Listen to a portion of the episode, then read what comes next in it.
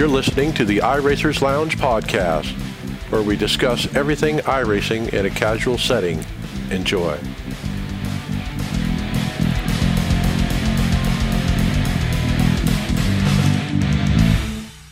Welcome to the iRacers Lounge. I'm your host, Mike Ellis. iRacers Lounge is a podcast for the iRacer where we talk all things iRacing in a casual setting. Joining me are the usual characters Adam Josselyn, welcome back. Oh. Brian Maccubbin. Hey, y'all. David Hall. I'm not from Nantucket. Greg Hecktus. What's up, everybody? And Daytona 500 winner Tony Groves. Booyah! What's going on, Booyah. fellas? Welcome. Well, this week on the show, we wrap up week one of the NIS schedule at Daytona. The iRacers Lounge NASCAR Fantasy returns, and we get back into all things iRacing. Grid Finder is your go to source for finding your next sim racing league. Currently home to over 450 leagues across all gaming platforms and across 10 different racing sims, including over 80 iRacing leagues. Filter your search by racing sim, car class, race day, and region. Finding a league to fit your schedule has never been this easy. Visit www.grid-finder.com to find a league or to upload your own. Gridfinder.com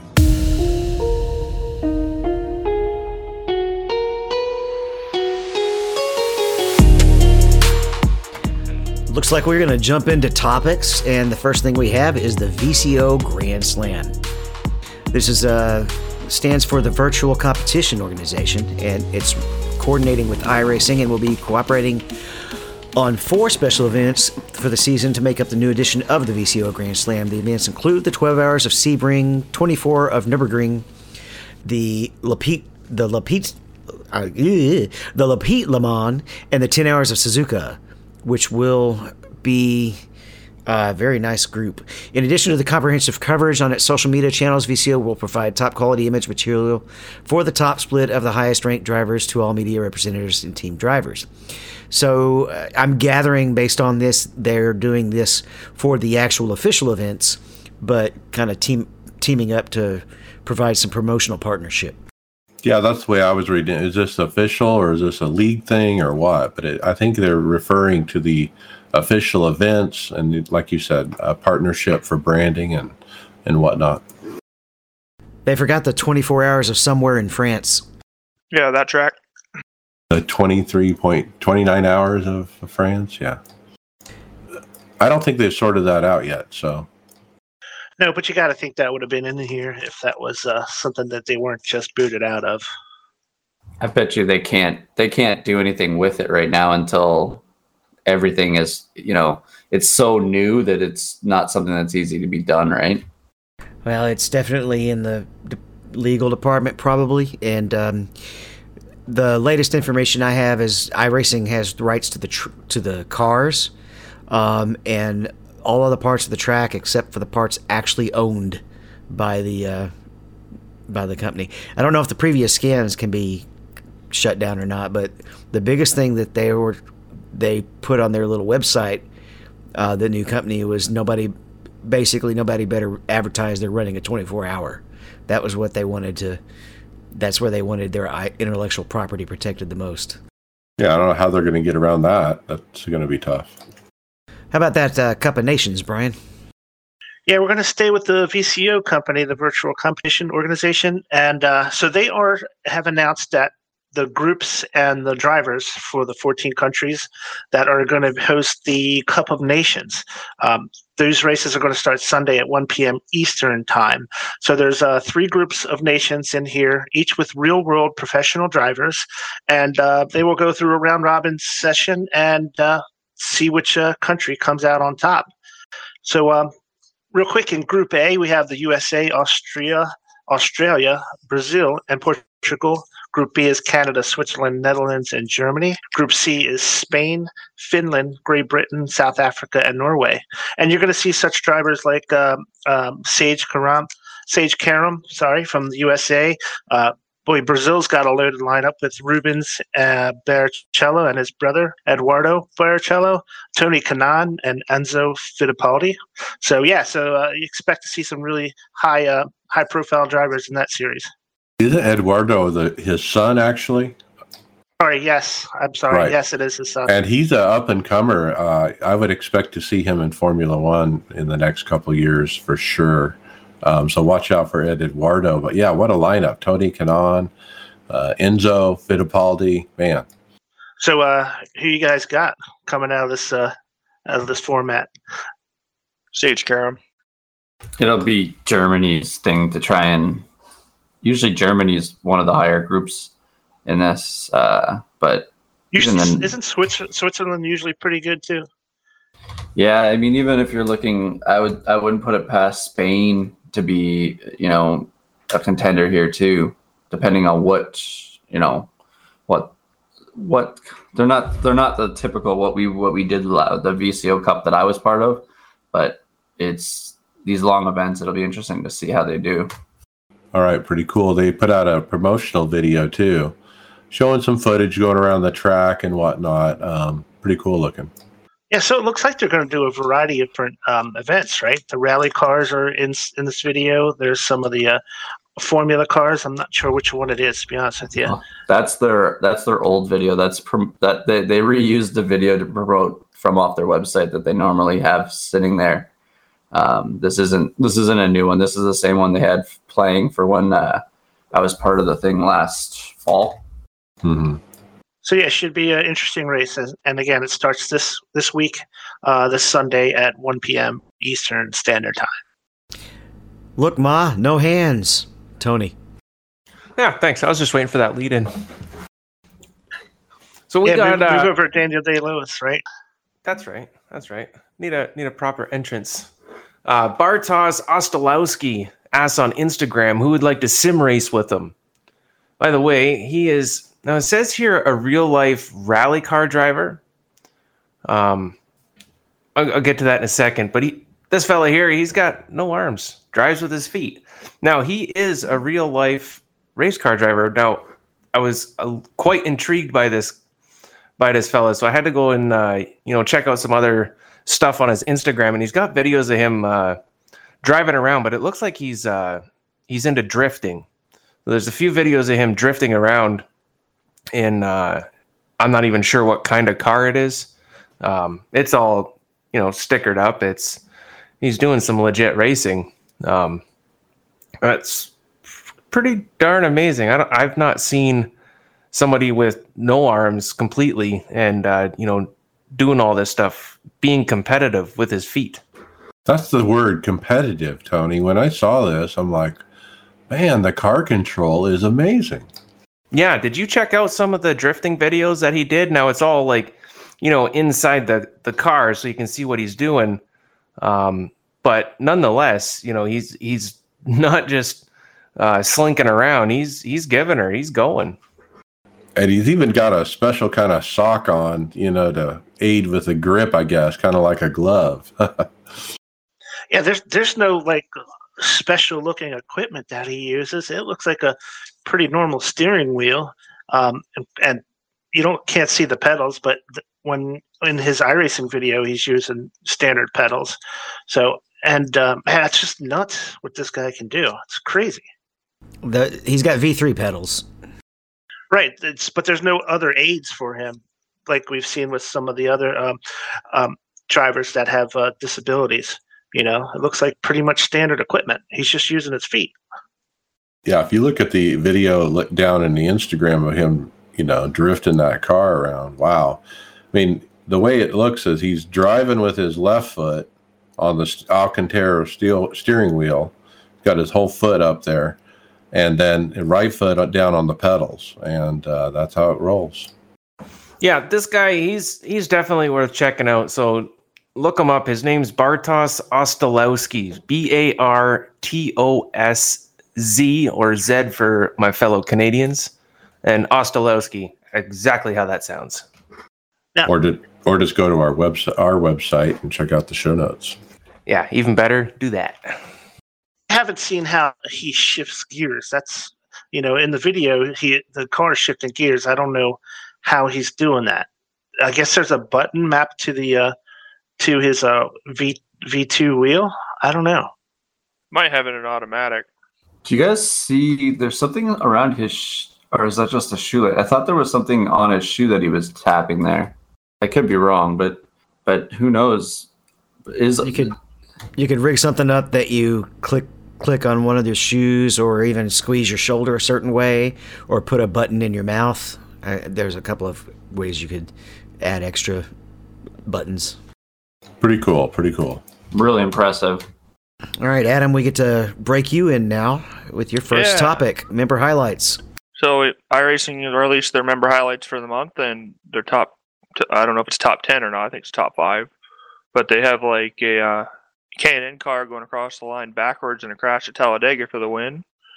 They've got a dirt car, someone coming off turn four, and the what is that? The big block, big block modified comes across in first after coming off turn four, fifth in a crash, and a couple other ones where IMSA coming to the line side by side, and some I think Formula Renault car side by side up through some S's for a couple for a little bit.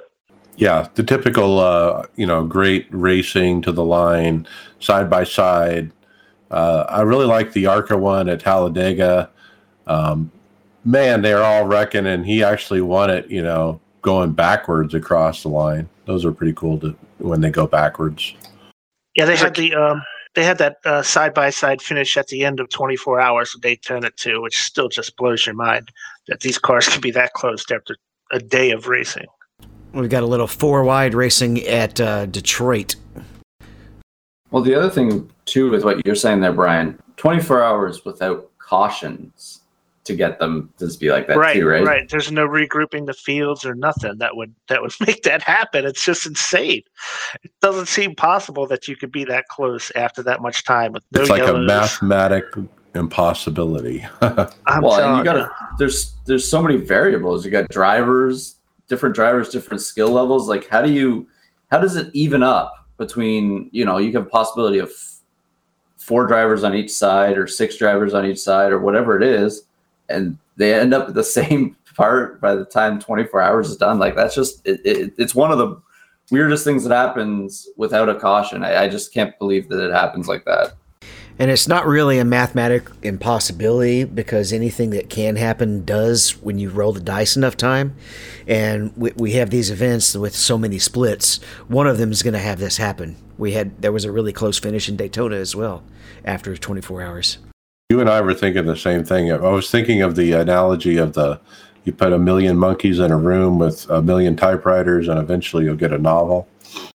That's a little bit over exaggerated, but uh, mathematically saying it's impossible doesn't really work when you have so many chances to try. I'm nerding out. Um, so why don't we dirt out instead, Mike?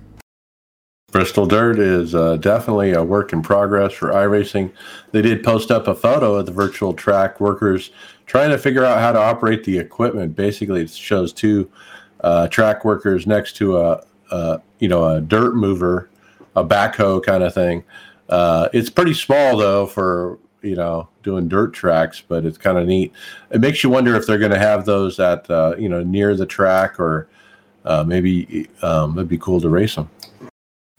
I think they uh I, when I was talking in our our uh our chat about this, I thought they didn't take an opportunity here. Obviously, they could have made a funnier a funnier image, I guess. They could have had more people standing around holding shovels or something.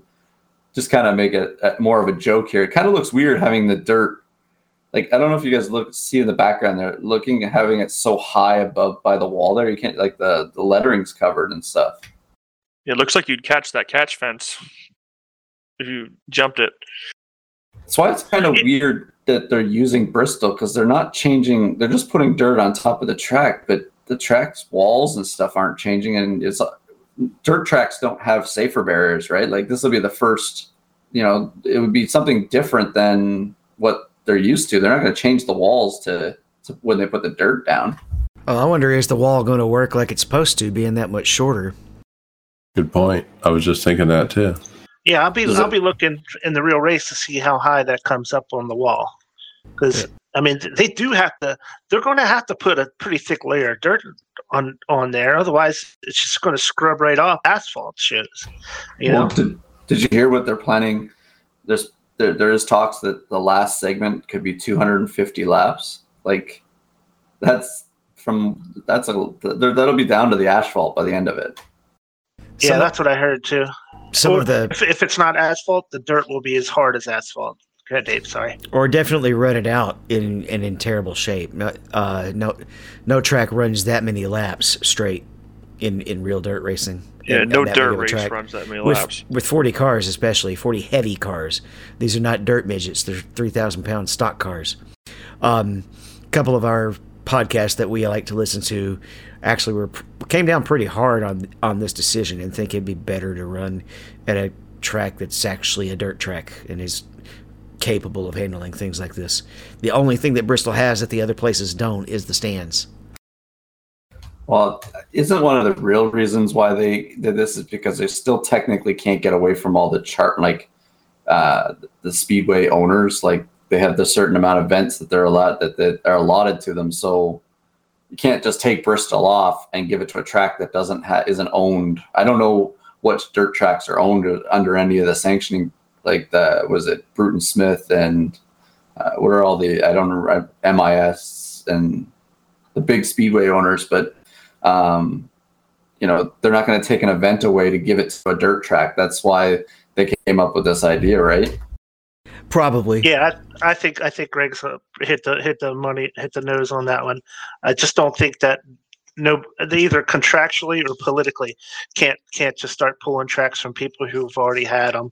Um, maybe have contracts with them or whatever. I think they just wanted a dirt race and they already had Bristol on the schedule and they couldn't take away their their second spot.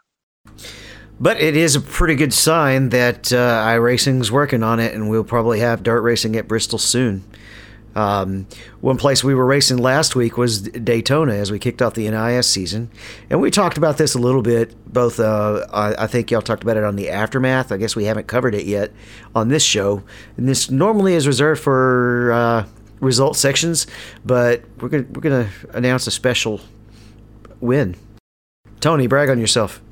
Well, that part is uh, a bit hard, but I'll tell you, um, after I don't know what three years of of trying, I uh, I finally got an NIS win, and uh, just to make that you know that deal just so much sweeter, it, it was the Daytona 500, um, full length race. Couldn't have definitely couldn't have come at a better time. As I was really debating, was like, well, how much of this season am I actually going to race? and this one just made it so yeah many many more starts this year Congratulations, well done. It, it's certainly a long time coming. I mean, you've had some good finishes before, right? uh, yeah yeah I, i've had plenty of good finishes you know uh, bunch of near misses like i was just i've, I've been so close so many times um, just never been able to seal the deal and you know get it fully done so uh, yeah this one this one felt good still feels good and i'm sure it's going to feel good for for quite a while Let me tell you how much this changed him. This guy was practicing Daytona Road this week. Yeah, don't let that one out of the bag. Still, still up in the air on that one. I can't keep darn thing on track. I mean, the Ferrari was hard enough to to get around there for me. Um, I don't know. Mr. Rochette's got a, a set that he used, and uh, sounded like it was uh, pretty solid for him. So we'll we'll jump in that set and see how that goes. But I might try a Sunday Sunday morning start. That's look where that looks like where it's uh, going to fit in for me. So, So- this was this was an open race, right, Tony? Yeah, yeah, yeah. this was an open race, and um, so the, well, heck, the strength of field was even higher than my I rating, which is um, nothing for me to brag about. But uh, you know, the the la- the final moves that you know sealed me the win, which is which pretty much came with like forty to go. Um, like the the race was an absolute shit show, uh, and, and down to my splits, you just expect it. And normally, I get caught up in it. Um, had Mike in my ear for the you know for the last last part of that race. Um, helped me make the well, I didn't help me make. He made the right call to uh, get me in the position and to avoid the the last wreck that took out the second place guy. and um, I basically just kind of rode around for the last 40 laps, just try to keep the car clean because it's already, um, you know, two laps ahead of the field. And, you know, my, my car was extremely clean. I, I, I didn't pick up one incident point that whole race, but I had quite a few uh, very, very close calls.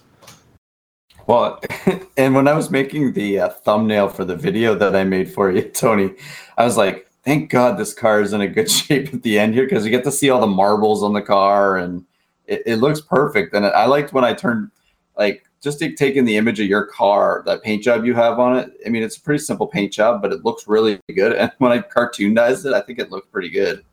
Yeah, yeah, that that video you made up was, uh, you know, it was pretty good. I was I sent you that replay. I'm like, well, good luck. There's not really a whole lot to work with.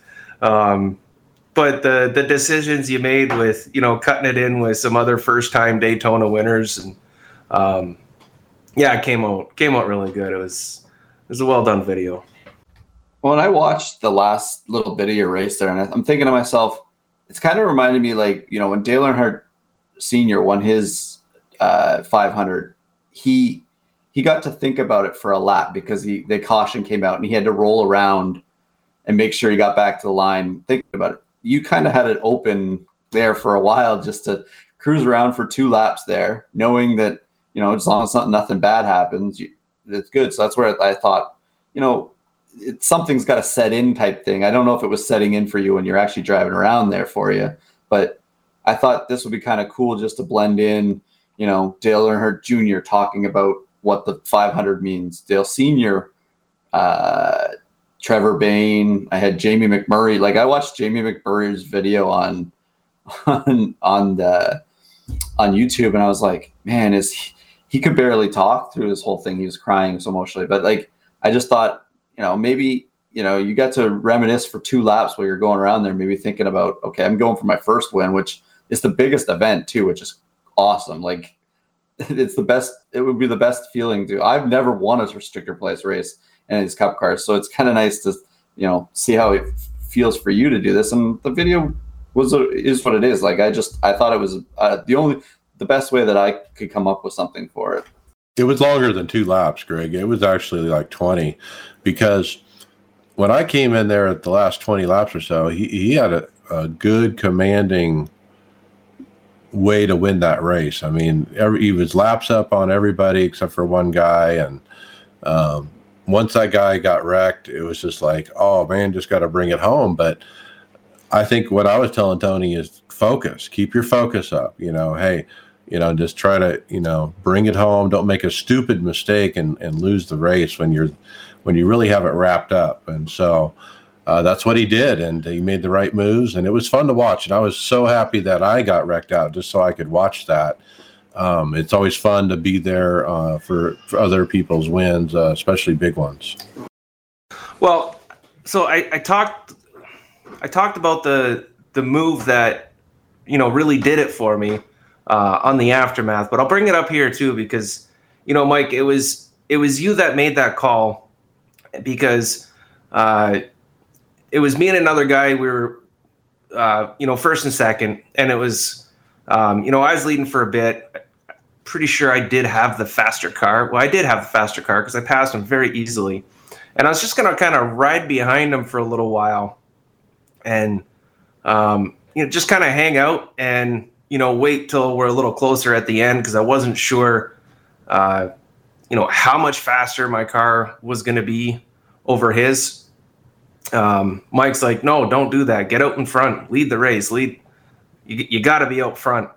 And it was two laps, Mike. After after that call and after I passed him, it was two laps. We come up on that uh, lap car that didn't uh, couldn't figure out what he what what part of the track he wanted to be on, so he you know stuck it in the middle, and I had to you know dive it down at the bottom at the last minute, and that's when he took out the second place guy. So. Um, had you not been in my ear, I likely would have been, uh, you know, riding in second for a while longer, and would have most likely been that car getting taken out. I'm glad you brought that up. It, it really ties in how important it is to have teammates in these situations because to have that extra eyeballs in the sky, especially somebody with experience like me, uh, just to give you a, a overall perspective. Hey, this is not the time to ride; it's time to go. I feel like it, you know. And yeah, I just was passing on what I felt to you, and and it worked. And uh, so happy that you got that win. So um, there's the other part to that too, Mike, and just with you being in my ear and kind of coaching me along, um, helps with the nerves because you know like myself i've i don't i haven't logged too many uh you know leading laps for the races that i have won um you know it's usually just in the last uh just the last one or two laps so and then you know i i'll lead for a little bit here and there anyways but i had a lot of laps leading um, so there's a lot of laps to be able to get inside my own head and you know and really overthink things. But with you being in my ear, I wouldn't. I didn't have to. Um, I could just you know push all that excitedness and um, nerves, just push it right out the door and just kind of focus on what I was doing. So you know that's a that's another huge help to having you know having a spot or having someone in your ear. Oh yeah, yeah, yeah. I'm happy to do it. It was a blast, and I I uh, I feel like it was my win as, as just as much as yours, just because I was there and gave you some insight that maybe have helped. So yeah, congratulations. That's going to open the floodgates. Many more to come. Well, here's hoping. One race at a time, right? Did you cry, Tony? no, no, I didn't. Um, but I was I was extremely happy. You didn't sleep much well, that night, right? It took me a solid two hours to settle down from that. Yeah, so I, it was a late night. Well, congratulations, man. That was a major compliment. Thanks, guys. Thanks very much. Next item on the docket, we have the Major Series, and I'll take this one. Uh, this Sunday, February 21st, the Major Series is holding the Daytona 500 race, except this time we're not in the Cup cars. We're in the 87 cars. Uh, Wait, you called it the Death Car, though. Yeah, turns out it was the death setup because we got a setup now that I can actually make it more than two laps running around the track. So this, we had a set. It, the one thing I can't drive is a is a loose in car, and it was loose in, and so it would just go around. It was more than loose in it. It was just it was loose whenever it wanted to be. Like it would go. You go into the corner and one time it would stick and the next time it's not there. It's just like you, it's basically like you blew a right rear tire. Yeah, but uh, uh, I'm actually running the duel here after the podcast tonight and feeling a lot more confident now. It's definitely a different type of racing than plate racing. You're mostly in the throttle, but you do have to lift a little, especially when you start fighting with traffic. And it's not it's not the pack racing. You'll get little small breakaways more than than you see the big every, everybody packed in together. Just and you get a big run too. Like if if somebody slips coming off the corner, the the speed differential is it's crazy. The gap that you can close if somebody just has a bad lap. Yeah, it, just a little bit of looseness or lost anything that causes them to lose momentum. Uh, you're already you're already at the top of that car's speed, and so it it takes a while to get back up there. It'll be uh, broadcast on GSRC uh, at least the pro split will be. I don't. There'll be a link that I'm sure Greg will have up for the for the Sportsman pod, pod, podcast. And uh, because of my place last time, I'm automatically in pro split one. So all I have to do now is is uh, show up and race. And I'm I'm up there in the points because of the first race how I finished. So I'm looking forward to uh, keeping it going here. Just don't forget to qualify. Yeah, we got to what Saturday. I'm looking at here. There's yeah, it looks like Saturday is the last qualifyings. Who's the car to beat? I see Christian Challoner, Boyd Hogan. That's always Christian. the guy is, and he's not human. Right. It doesn't matter what car. Yeah, I was just gonna say they seem to find a way to do it no matter what, whatever car they're in. Well, he's just that good. I, I, uh, period. Uh, he in almost all of the practice races or all the winter series races, he would start in the back just so he could drive up to the field. And he won the majority of the 87 races in the Winter League. I think it was seven of nine or something like that, or nine of 11. I don't remember. Yep. So there's a new TV series out on Netflix. It's called The Crew, um, and I, I've actually just finally gotten around to watching it. It's pretty entertaining. Brian's going to tell us about iRacing's appearance in the show. It's an awesome show. yeah, it's um, so it's on Netflix, uh, starring Kevin James. Uh, he was from the King and Queens, and he was uh, uh, so he's been around for a while. Um, and uh, so this show in episode two, if you go to the 1630 mark, which I actually suggest you just watch the whole episodes or all of them. Um, at 1630 mark, you will see an appearance by iRacing. Um, the uh, the the character who is plays the driver in the series, he's practicing, I guess, and uh, using an iRacing rig for his practice. So it's pretty cool. Um, so Greg West this this was a thread in the forums that iRacing was in this episode of uh, of the crew, and uh, Greg West chimed in, and he uh, this is what he said. He said he actually went down there to install the sim, which is cool. So Greg West actually took a trip down to where they're uh, shooting this and installed the sim for him, got it all set up. He said that Jake's character, Jake is the the gentleman who plays the driver, he really pushed himself to look to the part looked the part in the sim to the point where he was even asking about heel toe on downshifts. So, so the actor uh, who plays Jake was really interested in trying to make this authentic looking as she can. And uh, so uh, Greg said he was really beyond impressed and really hoped the series is a success. The cast and crew were an absolute blast to work with. So that's pretty cool. Yeah, he went down there, set this up. Um, it, it's it's in this it's in this uh, scene here, and uh, you do get to see a little bit of the screenshot of him driving it. Well, Uh, go ahead, David. I was going to say I had actually just watched this episode a couple of days ago, and I was like, "Yep, there's iRacing."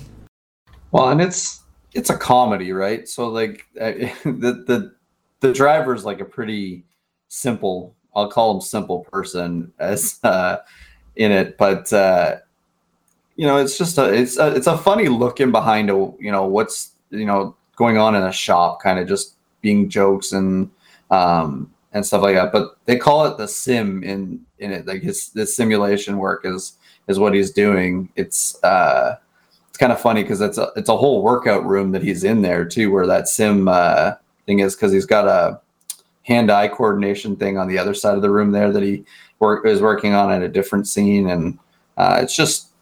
I, me and the wife have been watching this show and we're kind of really enjoying it. Just trying to find time to finish, you know, get the show done.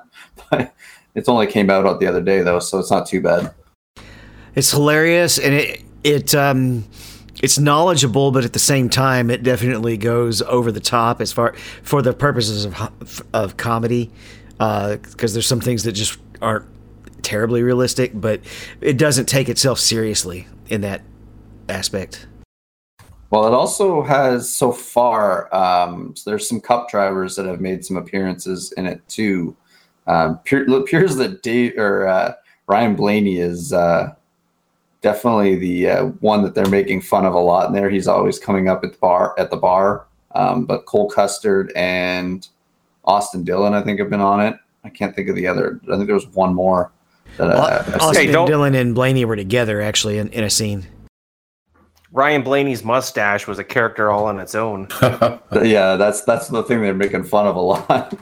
And the car they used to on the track is actually a Spire car. The more you know. it's good. Yeah, if, if you guys watch Daytona 500, they they promoted this thing like crazy. So um, they're out- they're really pushing it. I guess NASCAR's pushing it as well to kind of uh, try to ex- extend their brand. I guess. Um, so yeah, you can check it out on Netflix. Kevin Ke- Ja- Ke- Kevin James is the producer on it too. Yeah, and I guess he's also going to be the grand marshal for the uh, road course coming up Sunday. because he did the introductions for the 500 so you, so he's going to change into the grand marshal part of it this week That's what I heard, anyways. I remember him from the past giving the gentleman start your engines. well it was him and uh, adam sandler that did it the one time and they went crazy but Right. They they've been in so many comedies together that's they were promoting a, a movie at the time whenever they were doing all the gentlemen start your engine stuff Yeah, I think that was Grown Ups, the movie. Well, one of the things they have a character that's an engineer on there who probably knows how to work with spreadsheets, and this guy here, Bill Hull also knows how to do that, and Adam's going to tell us about that. Yeah, Bill Hall has submitted a program for NIS results, and you put it on the forums. Then it tracks your averages, your top five, your poles, your wins, probably your laps led too. Something interesting. I'm gonna have to look into that because I I plan on keeping track of things a little more tightly this year. So it's in a Microsoft Excel, and I don't have Excel installed on my sim rig, so I haven't been able to take a look at this. But it does look pretty cool. Um, we have something similar uh, on Google uh, Sheets or Google Drive uh, that we used last year when I would take the time to fill it out, or Greg would. But uh, yeah, I think we need to track it again. It's still early in the season. I was gonna say you probably could take this Excel and transfer it into Google Sheets too, couldn't you? It's just the same. They're pretty much the same pro- programs. Yeah, I don't know. I'll have to look into that. But uh, yeah, I think uh, one of us needs to take up tracking it. The problem with tracking it is looking up everyone else's finish. Um, it's not real easy on the website. Well, and if you're like David, who runs six billion races a week, it's hard to find an NIS buried from Sunday when he's when you're looking it up from a Friday. I'll tell you a secret. It's actually not that hard after you run uh, run um, into season two. Once you're in season two, all the NIS starts still show up as season one. But that's 12 weeks all the way in. So far away. Gosh. We're al- we're already in week ten of season one. So this is a totally free download, right? I don't. I don't think Bill Hall is uh, charging anything. No. this, right? It's just a Excel. It's actually posted right directly to the forum, so you can just go there and get it. All right, next up, uh, Tony, the Carnomaly 500. Would that be Carnomaly or the Carnomaly 500? Shout out to know. Gary. Yeah, that was a good show, by the way. He was a lot of Talking fun. about talking about Gary Corbet. yes, sir. Yes, sir. Got to get them pronunciations right. At least I think that's how we're going to pronounce it. So hopefully I'm right. Anyways, uh, this is uh, the event put on by Parker Kligerman and Landon Cassill. And uh, the I guess that the pre- preliminary qualifiers um, have started this week. Uh, Yes. All right, I was I didn't find a. I was hoping there was uh, this is a, a crazy event because it's spread over three weeks, Tony. Actually, I actually caught a, a, a bit of this the other night um, on uh, Landon Cassill's stream, and uh, it's very interesting what they're doing. It's basically the car of tomorrow at Daytona. yeah, so it costs you twenty five dollars to enter. There's a fifteen thousand dollar prize purse. That is a huge amount of money for this.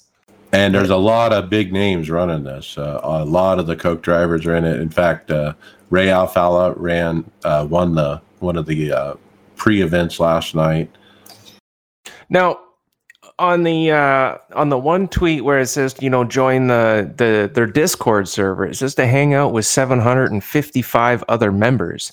So uh, I'm assuming there's you know that much or you know very close to that many people that have signed up for this thing. I think that's how many people are involved in Landon's community. Uh, Yeah, he's- he's he got a big streams and has a Discord running as well. Oh, okay, okay. I read that completely wrong then. Well, and I, I wouldn't doubt what you're saying there, Tony, though, but because they're probably most of the people that are in his Discord are probably going to participate in this event. I mean, what was his other one that they took the the the 87 one that they did the firecracker one that was a huge hit Yeah, so this is the same group that put on that event, Greg, the Firecracker 400. Uh, it's actually Parker, Kligerman, Landon Cassill, and Joshua Mendoza. And uh, the three of them are kind of the admins, so to speak. And uh, when I was watching the, the thing the other night, I mean, Landon is in the race driving, but he's also adminning, you know, clearing flags and doing different things and telling people the rules. And um, yeah, so he's very hands on. he's he's being nem cross in the Yeah. in the races So on the are they finishing up the the qualifying on the 24th? Is this how am I reading this right? So this week is like the prelims, and I think next week is the final events. Is the way I understand it. Okay, because this, I yeah, I see here the battle 150, so I imagine it's going to be a 150 mile, um, what uh, semifinal type thing to to see if you get into the big show on March 3rd. I think it's like the duels would be. I think. Okay, okay. Well, yeah, that makes sense. I mean, it seems like like it, it would be a hell of an event. Now, I, they they got to be broadcasting this, obviously. Yeah, Yeah, they have the Twitch. Uh, I think Lannon's actually doing the broadcast right off of that same Twitch. But um, yes, Well, if it's anything like that last one that Landon Cassill put on, it's it's going to be. You know, I thought they did a very very good job of, um, you know, producing, and they had a. I, li- I liked how they, you know, had their uh, the setups for the commentators, uh, so you can see them, and uh, just thought it, it was a you know a nice professional spin uh, to a really fun event. now I hit up Landon, which I ended up in, talking to Josh Mendoza, who led me to Parker Kligerman, and we've been playing email tag, trying to get him scheduled to come on the show today, but it didn't work out because he was busy, and they're having an event literally as we speak tonight. Um, so he talked about maybe I can we can hook up next week. So maybe we can get Parker on next week to talk about this event. Um, that's kind of the goal, but uh, well, it, it's still a work in progress. One of the things I wanted to mention about this in their promotional video, um, they they they're promoting a new interactive broadcast experience, and I don't know what that means. It's really I'm really curious as to what that means and how it works. I'm guessing he they've probably created something here that um just there's there's obviously something that they've been working through using the technologies of the sim and whatever they got going in the background here. It's just something different that we haven't seen on any of these other broadcasts um, that do stuff for iRacing. I think it's going to be. I think it's actually going to be like fan broad. You know, like they're going to be using some of the fans and the broadcasting because what it says in the the tweet for this say it says is um you know it's fifteen thousand prize purse and the opportunity to make a name for yourself on the most interactive sim racing broadcasting ever. Oh, they'll just drag the fan into the booth with them, and then Yeah, that hey, could There you go. You make start calling the race. I like and it. data and in race reporting, for sure. There you go, Mike. If that happens, you got to get in on that.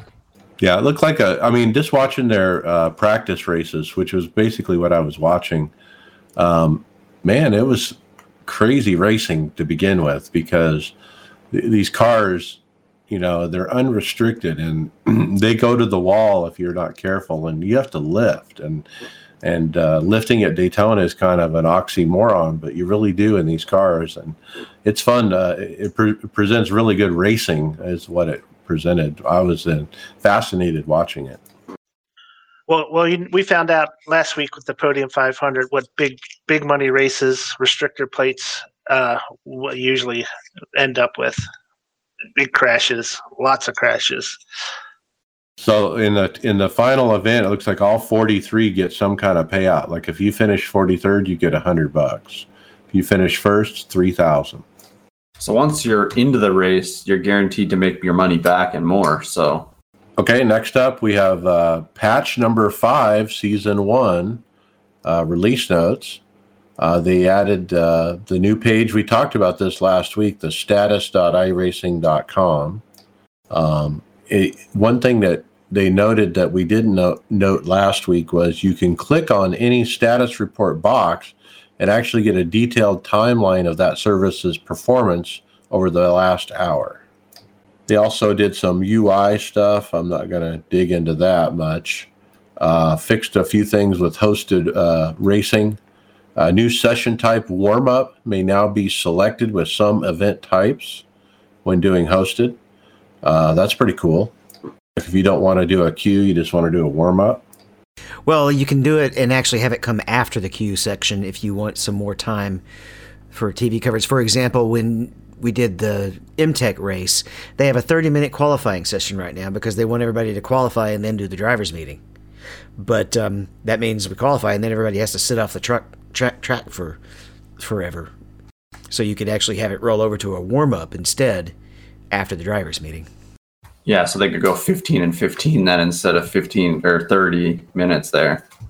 Okay. And uh, race servers, uh, a change here. It says while a race server is creating splits and sessions for an event, no new registrations will be allowed for that event. This process occurs when the window for registering for an event as a participate a participant closes. This is per- particularly helpful for the large scale events and team events where dozens of splits and sessions are being created at the same time. Stopping new registrations will reduce the load on the scheduler. Further registration and joining of the sessions for spotting, spectating, etc. will be allowed again after the sessions have been fully created and launched. So we're getting ready to start the Daytona 24. The first driver launches in. Everybody else is going to have to wait until the sch- scheduler thing is done. Normally they would go they would go and hit join, but they won't have that option. Make sense? Yeah, so I'm hope uh, I'm guessing they're trying to to eliminate some of the issues they had with the start of Daytona 24. Obviously, Yep. I um, think everybody that's already registered though can can join.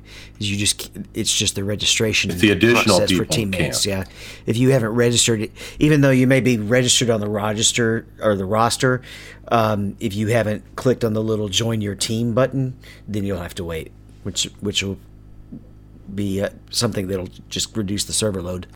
Yeah, I was reading into this a little bit more on a different thread, and it basically said what could takes you know five or ten minutes. What should take five or ten minutes is to do these splits was taking forty minutes or something because all the additional teammates that were trying to join after they started doing the splitting, and that lengthened everything. So by disallowing that, that fixes it and makes it back down to the five minute thing. Uh, changes to the cars. The Dallara IR 18 audio levels for the limiter has been increased to 12,300. McLaren BOP adjustment and new contingency decals for the NASCAR. Yeah, and then they changed the uh, the tr- the trucks series logos because obviously they have the Gander now instead of last. What was it? Last, it wasn't Gander. last Camping was World. It? it was a Camping World, right? But it's. Um, has anyone noticed what the new contingency ones are, or is it just Well- up to date to the year?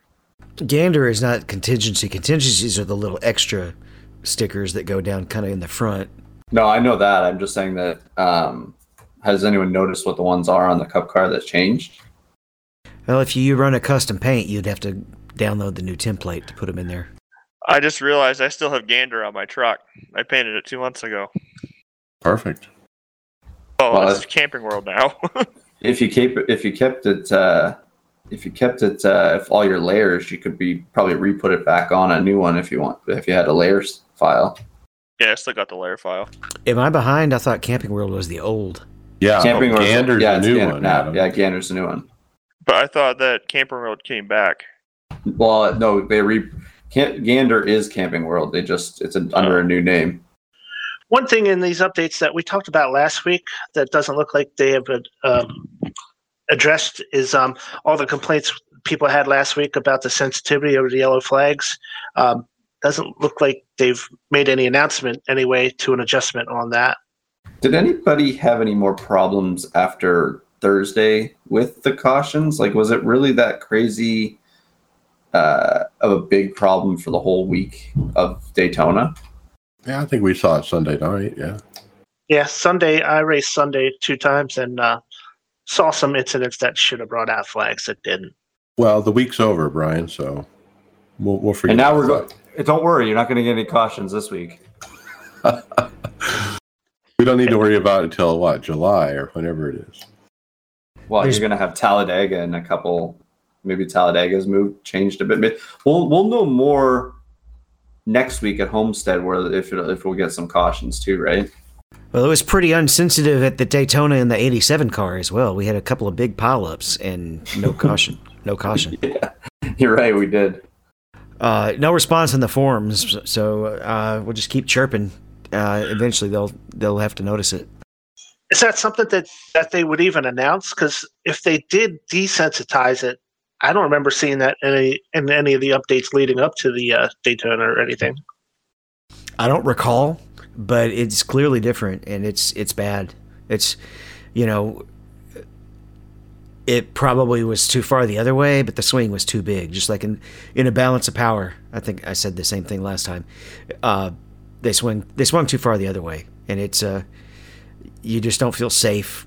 You can't stop now because you don't think the yellow's going to come out. So now you're you're basically forced to arc a brake. I wrecked in the Xfinity race coming to the white flag because I saw someone spin and the cautions hadn't been coming out like you said. And then I, if I had, if I'd lifted, I would have missed the wreck. But we're coming to the white flag, and it's like, well, this is my chance to win. So I didn't lift, and I plowed into a car, stopped on the bottom. So our next item has basically already been covered, except there's a post that we've linked to with Alex Gustafson explaining basically what we just told you. So we don't need to read it again, but there's there's a post if you want to hit it up. And that brings us to uh, Daytona changes the track again. Yeah, that's right. Um, well, uh, Bob Pockrass, who is the um, NASCAR reporter, he tweeted that uh, that he's expecting NASCAR to do something about the dirt situation on the road course. Um, and uh, Danny Denny Hamlin uh, actually responded and with some pics saying, "I hope this uh, helps you with your investigation." And he actually took pictures from Daytona with the track workers. Um, they were digging up the um, they were digging up uh, part of the uh, dirt that's around some of these chicanes and and adding an extra layer of, of concrete to expand that section. Um, these pictures look like it's probably a good three feet of uh, concrete added to the uh, to the track width for those uh, for those chicanes. It looks like so. Um, I guess they were worried about all the dirt that was being uh, dumped onto the track surface by people cutting that chicane a little bit too much and uh, and ripping up the dirt and and sending it onto the track, causing problems with the track. So uh, so they have they are working on this uh, as we speak, and it should be ready for this weekend's race. But um, I doubt if it will be ready for NASCAR or iRacing anytime real soon. I wonder if this is going to stay in even back when the sports cars come there again, because uh, that completely will change the character of that chicane and the way you can take it. I was thinking, will that make them be even more aggressive in in cutting it because no. the dirt's not there and now it's smooth. No, they're putting in they're putting in turtles there, just like the back the front stretch chicane. Oh, so on top of that concrete, you're saying there'll be turtles? Yeah, the reason they've put the concrete down there, Mike, is they needed to bolt the turtles to something too. So what they've done is they've added a strip there that is designed to, to hold the turtles. There probably wasn't anything there that they could they could. This was the solution to put a turtle somewhere. Um, is to add that extra concrete to have it sit on. But I, I agree with David. I don't see those turtles being the option because even when I was looking in the forums today, when I was on the iRacing, they were saying that um, you know this wouldn't be the the, the sports cars wouldn't the, the front of their cars wouldn't uh, they would clip it and it would, could do some damage and stuff. Well, even the cup cars, you hit the turtles on the front stretch and it can kill your engine. Well, yeah, and I don't.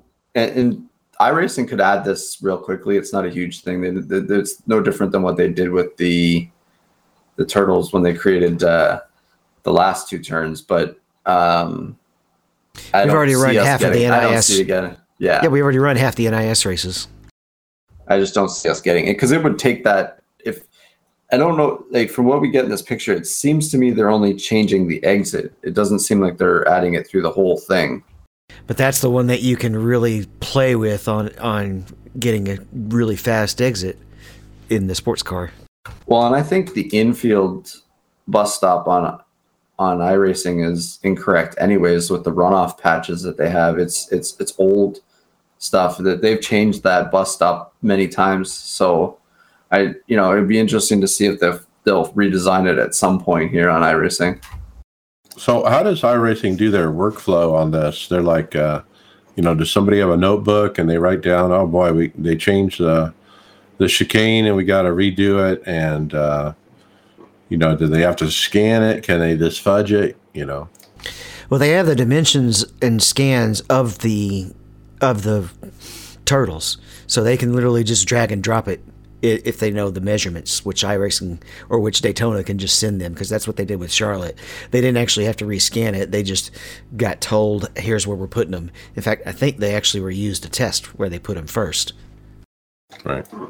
Yeah, it's just coordinates, right? They just have this is the area that these turtles take up, and that's the coordinates where you got to put it down, right? hmm And it's a uniform uh, shape. So that was earlier in the week, and then today they said they're going to change the other chicane. With the front stretch, Isn't that what I understand, Brian? Or am I missing something? no, this is just the change to the backstretch chicane. Oh, it's the, back old bus stop. Okay. I think you're right because then they already had the turtles in the front stretch chicane, right? Okay.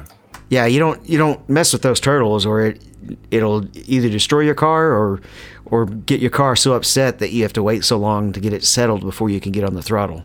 So those you don't those you don't touch. Do you think, like, obviously, we saw the clash, um, and they were pretty pretty hard on the brakes uh, in the nighttime. There, they're tired. They were they had some really glowing rotors front and back. Um, do you think down the road they take those other turtles out if they run this track more often when they go to the bigger brakes and the bigger rims on the next cup cars and they just could run it like the sports cars do or do they or is it just going to call this one the NASCAR style? It's tough to guess because it's they've already done it. So I don't know if they'd want to give that up. And uh, the NASCARs do still have a, a lot more horsepower and are a lot more he- a lot heavier than the sports cars. Well, and I just think that this new low downforce force package too is going to eat up the brakes even more this year because that's what was causing them issues in the clash. Who's going to participate in the Road Pro, Adam?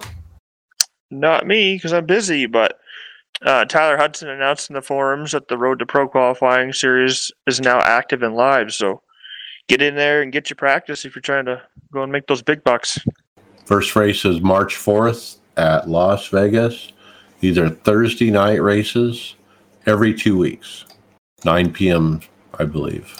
And they're going to take the top 70 from round one and move them into round two, where they'll compete to move to the uh, Road to Pro Contender Series.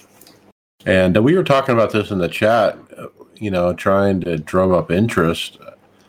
You know, I would say you know this series is open to everybody okay? Even if you're not really going to be a pro and you're not really going to go to coke you can still run this series. And in previous seasons i've always encouraged everybody to run it because why not you know? It's open. Uh, there should be a lot of people in it which means you'll get split into splits of that of equal to your talent of your i rating it should be good racing and uh, why not? It's only once every two weeks. I kind of like that format where it's not a race every two hours. If you just screw up you just get back in another one. You got to perform and if you don't you know you're going to take a hit. It's not a long season either too before they determine the top uh, 70 in points. It's uh, looks like what seven races here? Eight? Eight races Yeah, I've attempted it the last couple of years, but my, my plate's a little full this year. On Wow. a side note, while we're talking about the trucks, um, Adam just sent us in the messenger, and then I checked on the NASCAR app. It does say Camping World again. Hmm. so i wonder if the release notes are referencing some, the old one i don't know It'll be interesting. Um, it running the Road to Pro on Thursday nights. It uh, makes it a little harder for me to run it, and uh, I also just, even though I'm running a few leagues now, I enjoy the pickup racing, even in that you get in NIS a little bit more. It's a lot less pressure just running NIS. how many people are going to show up for this that's kind of what i was thinking is and how many people are going to be diligent about you know running it you know every two weeks and getting all eight starts you know it might be a little bit easier to break into the top 70 than you think I think even though they're going to have it this way, Mike, I think it's still going to end up the same. you- You're going to still have the same contenders. You're probably going to lose out on some contenders that could be in it because you're going to get, like you said, some of those sneaky people that get in and uh, just because of luck and stuff like that. Because in eight in eight races, bad luck can happen to anybody, right? So, you know, if you're just consistent, you might be able to sneak in. That's kind of what I was saying in the chat. If you're above 3,000 I rating and you run all eight of these races, I, I don't, I wouldn't count you out. And the top 70 doesn't get you out of Road to Pro. It just gets you to the second level of Road to Pro. Right. Right. Then you got to be in the top 20, right? To get into the road or to into the pro series. Yeah, that's right. Yeah. Formerly known as Pro. Yep, and and then you, they're going to be adding the the uh, non qualifiers from the Coke series to twenty first on to that series, correct? Right. Well, there's Talladega and Martinsville as two of the eight races. So yeah, anything can happen. But yeah, why not? I mean, if you're not doing anything on a Thursday night, do it, do it, do it. You know, David and I were kind of involved in a league here that we're running Thursday night, so that kind of is a conflict. So I don't know what I personally going to do. My I rating is pretty darn low. So I don't think I'm a factor, but other others on the team might be. What time is it? Is it at nine o'clock, like it'd be after our show? Yeah, I think so. So it, it competes at the NIS fixed time. Yeah, it's NIS fixed on Thursday nights, isn't right. it? Right. Yeah. Yeah, for me personally, I just don't want to burn time and resources on that, knowing that I'm not making pro. I don't. I just don't have the talent or dedication kind of lost our uh, our hookup setup wise that was going to be focused on this too um, a little bit ago too so that doesn't help. I'm trying to hook us up weekly with an is but either of those either of those hookups you still if you want to hit that level you have to be testing like crazy and finding every little tenth. Oh yeah Definitely. And, and, I don't think, I mean, I race a lot, but I don't test a lot. I get it to where it's comfortable, and then I race, and, and then I go do something else because that's that I have more fun that way. Hobby. The other thing is, is uh, the big teams there really have a, uh, you know, people running Road to Pro. You know, even though they have people in the Coke series and whatnot, uh, they got a they got a farming system set up, you know, where they're bringing drivers up, you know, and and there's people like we talked about uh, the Rujak Karoth, is that his name? Uh, he was in running Road to Pro for Space Station. Rajah Caruth. Rajah Caruth, that's right. But yeah, like he's running Road to Pro for one of these big teams, and uh, but they're gonna have a lot of people like that where they have uh, you know a lot of resources, really good setups, and those guys are gonna be hard to beat. So, Mike, you are our official Brent or Brett of uh, of the podcast, right? Can you say DiBenedetto? De Benedetto, DiBenedetto. Yeah, they, on on one of the other podcasts we listen to, they always would make fun of the one guy who couldn't say his name right. yeah, but Mike shows up. I'm not afraid to try. That's true. He's he's semi-retired though, so well, we have another starting guide for iRacing, and this one's done from Overtake. Just given a you know a beginner's, actually probably be even a pre-beginner. This this one here is kind of directed to the person you know on the outside looking in, wondering if they want to you know jump in or uh,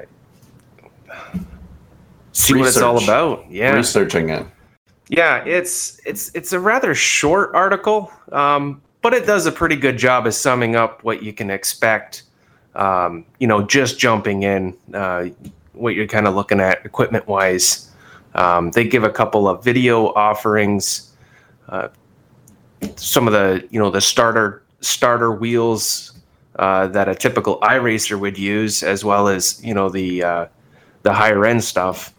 Um, they go through they just kind of skim over everything. And it's good. It's it, it gives you enough to be like what does this this, this is kind of interesting. Um, they a little overview of some different type of racing that you can see and you know a little bit on the license system. And uh, i thought they did a you know a fairly good job at this there's one paragraph that really stood out to me though, and it's right near the end.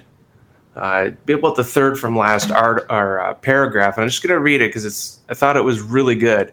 Says more than anything, iRacing is a learning experience. Some say that sim racing has problems with accessibility for newcomers, and there's certainly truth to that. iRacing is not built for casual racing game fun. It is a time intensive hobby, and if you're used to games like GT Sport or F1 2020, you will need to adapt in a lot of situations. And that is just absolutely so true. And it's a paragraph that should actually, you know, kind of start at the of these should be at the start of most of these articles to say, hey, like this is a uh, just a, this is just something totally different than what most people on the outside looking in are are are used to. It's not grab a controller and sit up on the couch. Yeah. I look at it as kind of going through this is nice to have this now. Like, Mike, I don't know. I mean, me and you, I guess, and Brian, and I guess Dave, we were probably all over 10 years, right? Have been on iRacing. So when I first got introduced to iRacing, it was an article in a PC gaming magazine. So I, I learned from iRacing by just advertising and seeing it. Like I didn't get a chance to have someone say what was all involved in it. But looking through this, like there's so much more value to what you get now. I mean, obviously there's a lot more content that you have to purchase nowadays than when we started. Like you could build up the content as it came in, but um, to have AI, that's a bonus when you buy when you're trying to get into something like this because we never used to have that. You had to wait for races if you wanted to race, um, and and the options of hardware has gotten a lot better.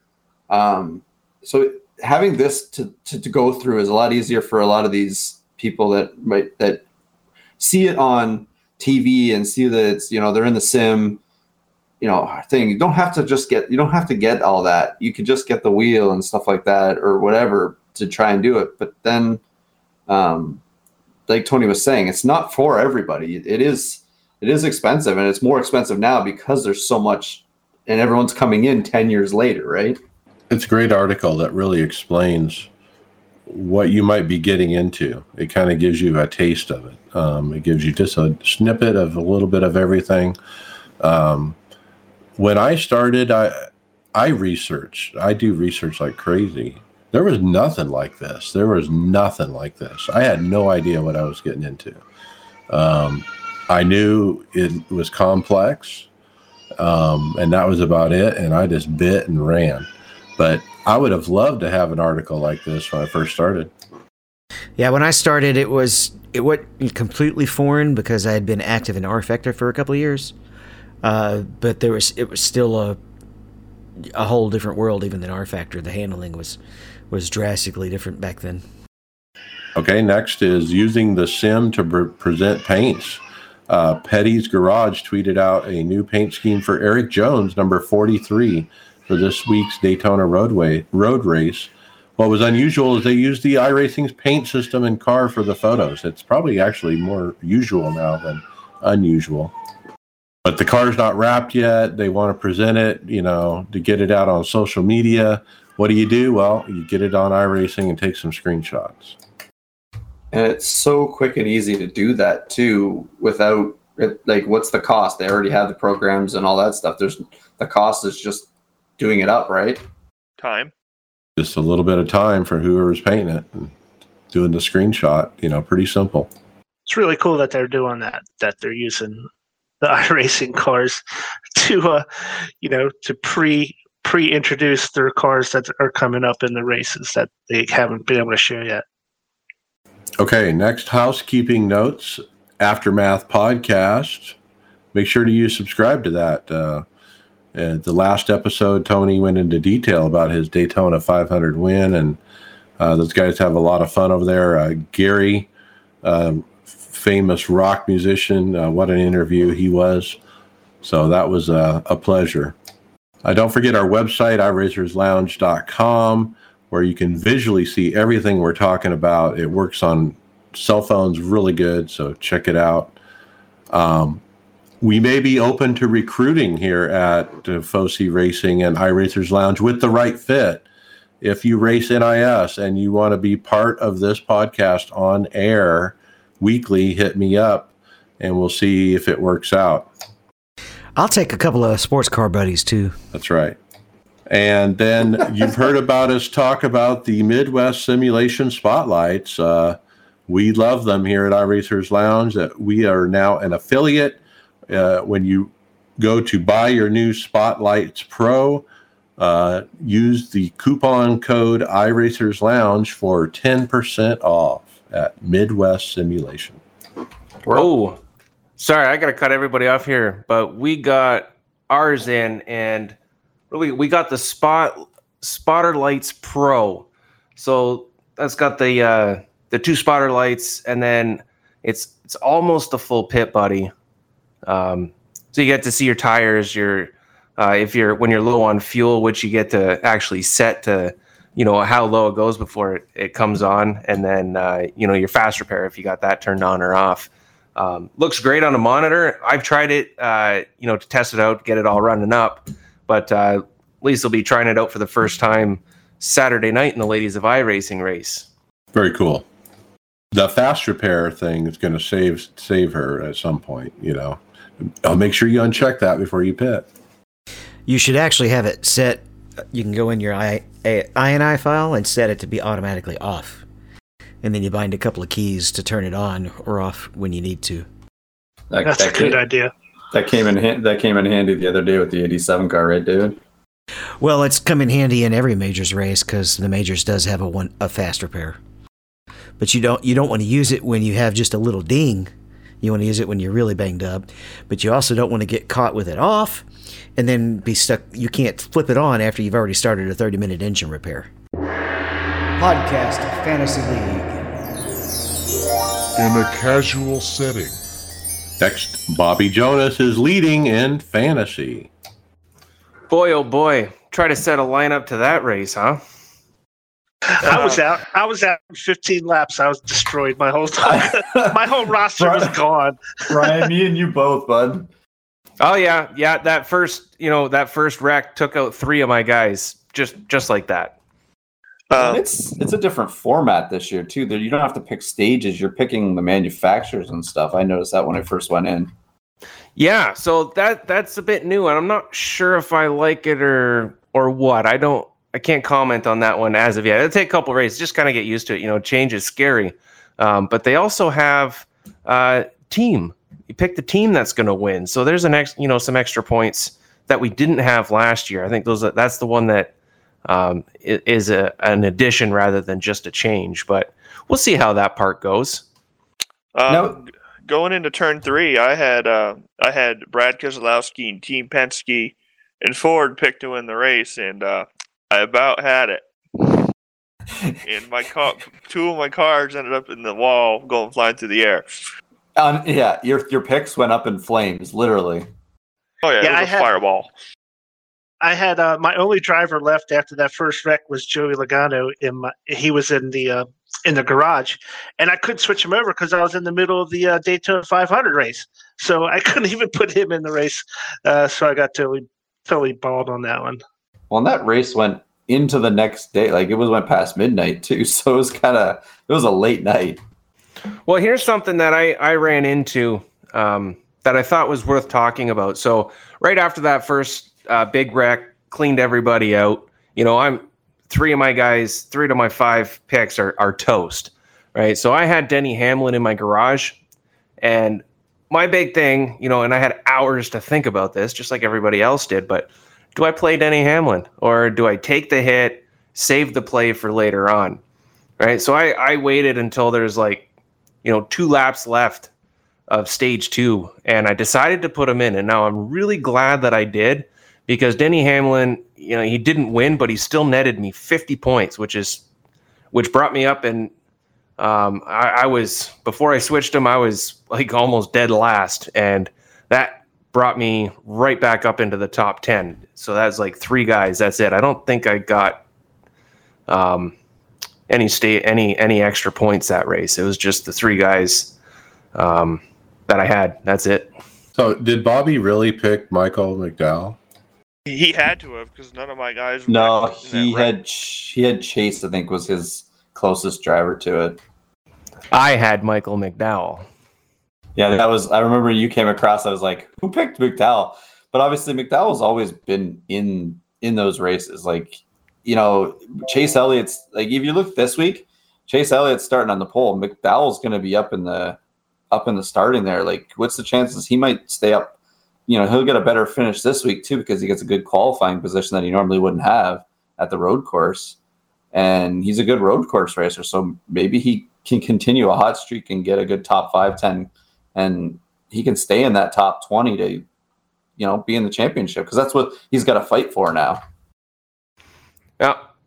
I picked McDowell because you know he is a solid plate racer, and he's usually, you know, he's flirting top ten uh, most most of these uh, plate races. So, you know, I would never expect him to win. I would never pick him to win uh, for obvious reasons. But you know, uh, a good points day on that guy uh, for sure. Yeah. So this uh, this road course coming up, um, we got a little bit of history, right? Like they, it, it's a little bit, it's something. So, uh, you know, who, who are you going to throw in? Like, you know, Chase is an obvious favorite.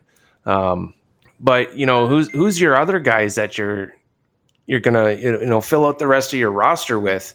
You know, I'm looking at uh, you know dirt guys generally do pretty good at road races, so you know that's gonna be kind of putting my focus on those guys, and um, yeah, we'll see. It's gonna be an interesting one.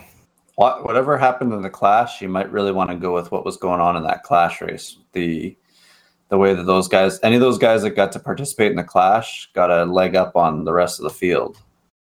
Yeah, and that's you know, take a look at those guys. Exactly. That's that's that's our history. That's what we that's what we know. You know, like when we get a little further into the season and um, uh, what's it called, COTA? Yeah, Oh, we're gonna have fun there.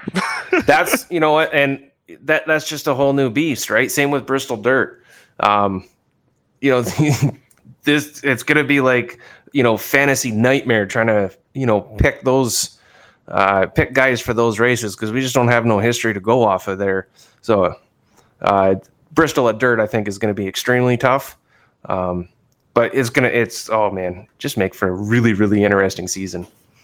I'm not sure how, you know, having these couple Daytona races that we've raced already this week with the low downforce, I'm not really sure how the Cup car is going to get along at COTA with that low downforce and that little wing going through the S's that need some downforce at COTA.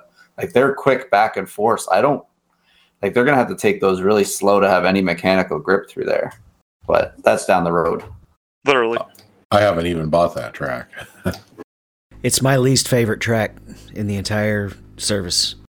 it's a purposely built W what is it WEC or whatever and F1 track. It's not it's not much for anything else. It can't be worse than Oran Park. Yeah, just wait till you try it. You know what even makes it worse that you know Bobby's in first place and Bobby sat there at Daytona the whole all of Sunday with those picks and got to enjoy the race too. Yeah, he works at the track. Just so everybody knows. About the two main boys up in second and third, though. Representing, huh? Mm-hmm. Yeah, Adam, you're right there, knocking on the door. I'm in 27th, so I got to dig out of the hole. I'm in 19th. I'm exactly where I was last year. Yeah, but you started 19th. Like you came in like super late in the season. Like the regular season was almost finished when you when you Yeah. started putting Well, in I stuff could- there. it was uh it was a fight back part of the season. Yeah, yeah. So we'll see what we'll see how the rest of the the season goes. Now that you're going to get a full full run in this year.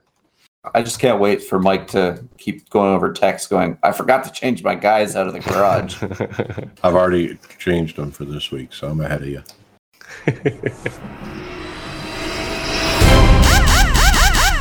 Will this computer run iRacing? Not now. Xbox controller anchored to pedals. David Hall, what do we got? Usually, when we talk about Xbox controllers in iRacing, it's typically used as an insult, Right. right? It's like, what are you driving with? Uh, in this case, it's actually pretty clever. The post is actually mostly talking about realistic sounds versus tweaking the sounds to get more feedback. This guy has a set of sounds that, a set of volumes, but you, we, we're not going to dive deep into that. He actually has is using the Xbox controller as a butt kicker of sorts, except he's putting it on the pedals. So the Xbox rumbles, right? The controller, and so mm-hmm. you tie it down to the pedal, and then you can feel that rumble. That's the idea. Yep. So if you're if you don't already have that built into your pedals, or you want to even just put it somewhere else, you could like rope it to your ankle if you wanted to.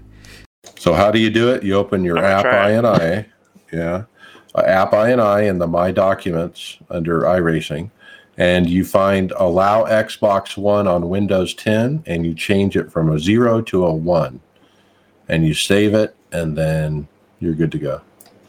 It's a pretty ingenious little trick. Is it just me or is it just crazy what anybody will do to try something out? Like it's just all these things that people find uh, tricks just to get a feel. It, it, it's it's quite, you know, I would never think to use the the rumble on an Xbox controller for that reason.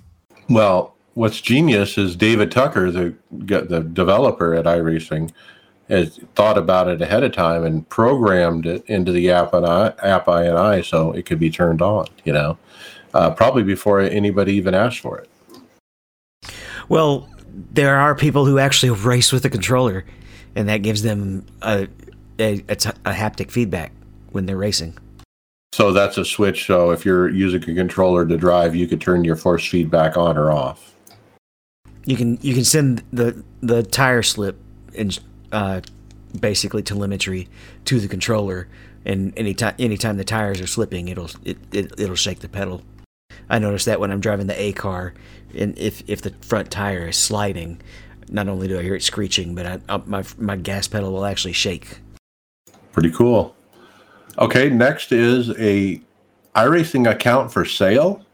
Well, um, apparently that happened. Uh, I have alerts set up on that new forum for the tr- uh, buy and sell forum, just so I can see what people are putting up.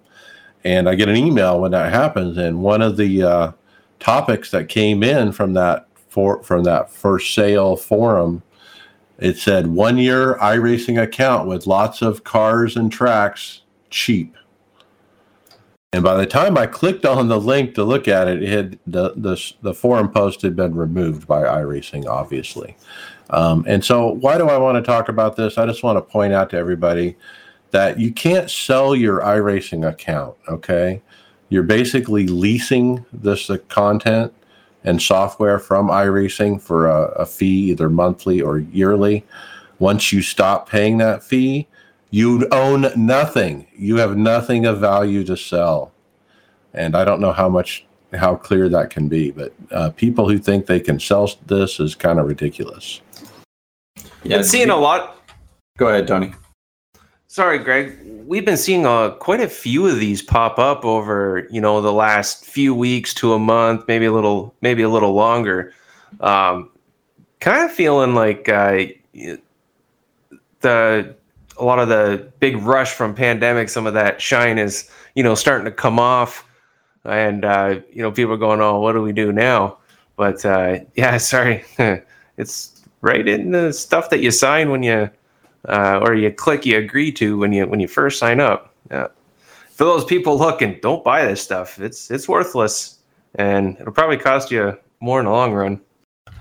Well, and I'm pretty sure this probably this whole count's now a ban or banned anyways because of this, knowing that it's for sale. So if anybody, you know, they don't know who's uh, who's running the account anymore. But the other thing is, is what you're going at there, Tony.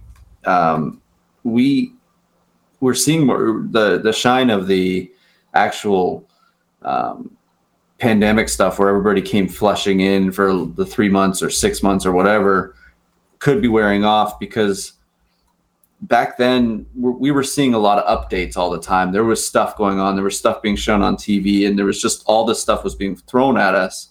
And now it's kind of trickled back to where it used to be where we get the updates every 12 weeks and and there's the odd patch here or there it's it's not um, as crazy it once was and sometimes that can throw people off and, and they might not be interested as what they were once once were or the fact that um, it people people purchase this thinking it is you know something they own. The, the buy and sell culture, you know, a lot of people buy video games and then sell them the hard copies because they can, right? But this isn't a hard copy. Yeah, consider it a download. you know, you can't resell it, uh, which is another pet peeve of mine when people, oh, I can't pay my rent, so I'm going to sell my wheel or my pedals, or I'm going to sell my cockpit or my computer. And they just treat it like a, a common commodity. I don't think sim equipment should be treated like a common commodity. I mean, this is your hobby, man. Find a way to pay your bills without selling your stuff. Well, those will be the same people that'll sell the sell the um, the rim or their their thing to pay their bills, but they'll still go out and buy the twenty dollar pack of smokes or the you know tw- two four of beer uh, every week or whatever to instead of cutting back on certain things when you need to do that kind of thing. Okay, this next one is dedication. How about a rig review, Tony? dedication. That's yeah. That's you know what I, I dedication did he or say- defecation. That's what I was just gonna say. well, you There's your know, title. yeah, we we know a fella that this could have come in handy a, a few weeks ago. yeah, so uh, well, somebody's figured it out. They they got their rig set up in their bathroom, and their toilet seat is their sim seat. And you know, I probably would have opted for one of those, uh, you know, the padded toilet seats that you you would see like at your grandparents' house. Um, yeah. Other than that, I mean, it's what it is. It's a little desk set up there. Yeah, he's got a triple screen set up. Um, looks like it's a Thrustmaster wheelbase and shifter, and a toilet. The toilet. It's toilet. making my legs go numb just looking at that. I was I was gonna say I think uh, MythBusters said that it's not a good thing to sit on it for long periods of time. Uh, I don't think this is a great idea. Uh, I do like that Tony. You've taken shots on both shows now at someone who's not going to listen to either one of them. If that wheel's for sale, I'm not buying it. Oh, what I, you know, it'd be one thing if it was just a single monitor setup. I mean, that's still a story, but man, it's triples in the bathroom. Triples. I mean, I just, I'm just laughing at this because I just saw a video about when you're flushing the toilet when you have the seat down or the seat up, and it's like I hope he flushes with the seat down. That's gross. Not even a Lysol wipe or anything in the room. Ugh. I wonder whenever he gets wrecked, wrecked out if he says, well, that was crappy. Shitty race. okay, how about another killer rig review, Brian? Yeah, man. Uh, so uh, move over, Crocs. We got some chains. Uh, this guy uh, has an office chair with the wheels on it, um, as they typically do, and he has the same problem that a lot of people do racing with office chairs. You know, you're you you're pe- you press the pedals and your your chair uh, slides backwards. Well, what he did was he rigged up a chain to go from each corner of his uh, pedals. He's got some nice uh, inverted pedals there, and uh, wraps around the post of his chair. So I guess that keeps him from sliding backwards when he's uh, you know on the on the brake too hard or whatever. Um, so yeah, it looks like one of those nylon plastic chains. Uh, connected to each corner of his uh, inverted pedals. My my only concern would be that you know could the pedal still rotate? You know if you you know if you're pressing on the right side, would it, the pedals rotate to the right or to the left if you're hitting the uh, clutch too hard or something like that? But We, we we know where he spends his money on though. Which which part he really is concerned about is the brakes, uh, gas, and brake pedals. Okay, so let's not be too quick to to you know toss out or move aside the Crocs. Um, the ingenuity here is great. you know, you gotta you gotta work within your limit sometime. And yeah, I mean, he he obviously blew his budget on his on his pedals because those are gorgeous. Um, but with the with the setup here, your chair will still it's it can still move, and that's gonna that, that can potentially mess with you you know, pair of Crocs locked into, you know, under a couple of those wheels, that chair does not move at all. So there's still a little bit of wiggle room here. But what's coming up next, I think might might solve the Croc issue. Hey, I think he's got a better motion system than I do, though. Um, So this guy has an 80-20, but it's like a half 80-20 rig, and it's connected to an office chair. Wow. Kind of reminds me of those uh, those those starter ones that they that you know you're like supposed to have in your like living room and you can put on your couch. Kind of the way it's like a it's a quick start like stowaway thing, but it's obviously this one doesn't look like you can put it away, but it's minimal amount of stuff needed for uh, making it right, Adam. Yeah, and it doesn't look very stable though. Add to that, it's it's got the the shaft for the for the wheel stand coming up through the middle, which makes uh, which really limits your choices on which foot you use for How each you pedal. gonna push the brake? You gonna like bend your leg around the pole? Hey, hey, hey, I race on an, a Playseat that has the shaft in the middle, and I have no problem. I just all I did was with the Fanatec pedals is I moved the the brake over a bit Good point. because I'm a right, I'm a both foot driver anyways. So I don't know if there's anybody on our team that isn't, but I used to drive with one foot, and I broke that habit.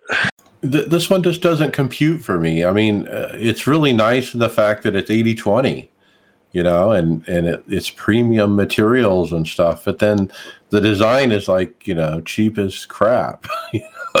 I don't know what to say. It's just like a play, it's like a cheap Playseat made out of 80 20. But then it's got this thing that'll hook around the shaft of your office chair, you know, so it doesn't, so your chair doesn't move. well, Well, It just it just looks like it could tip over really. well, easy. the direct drive won't fit on there. You, the the furthest you could go would be one of Fanatec's force feedbacks or the Logitech's. I wouldn't put a direct drive on that at all.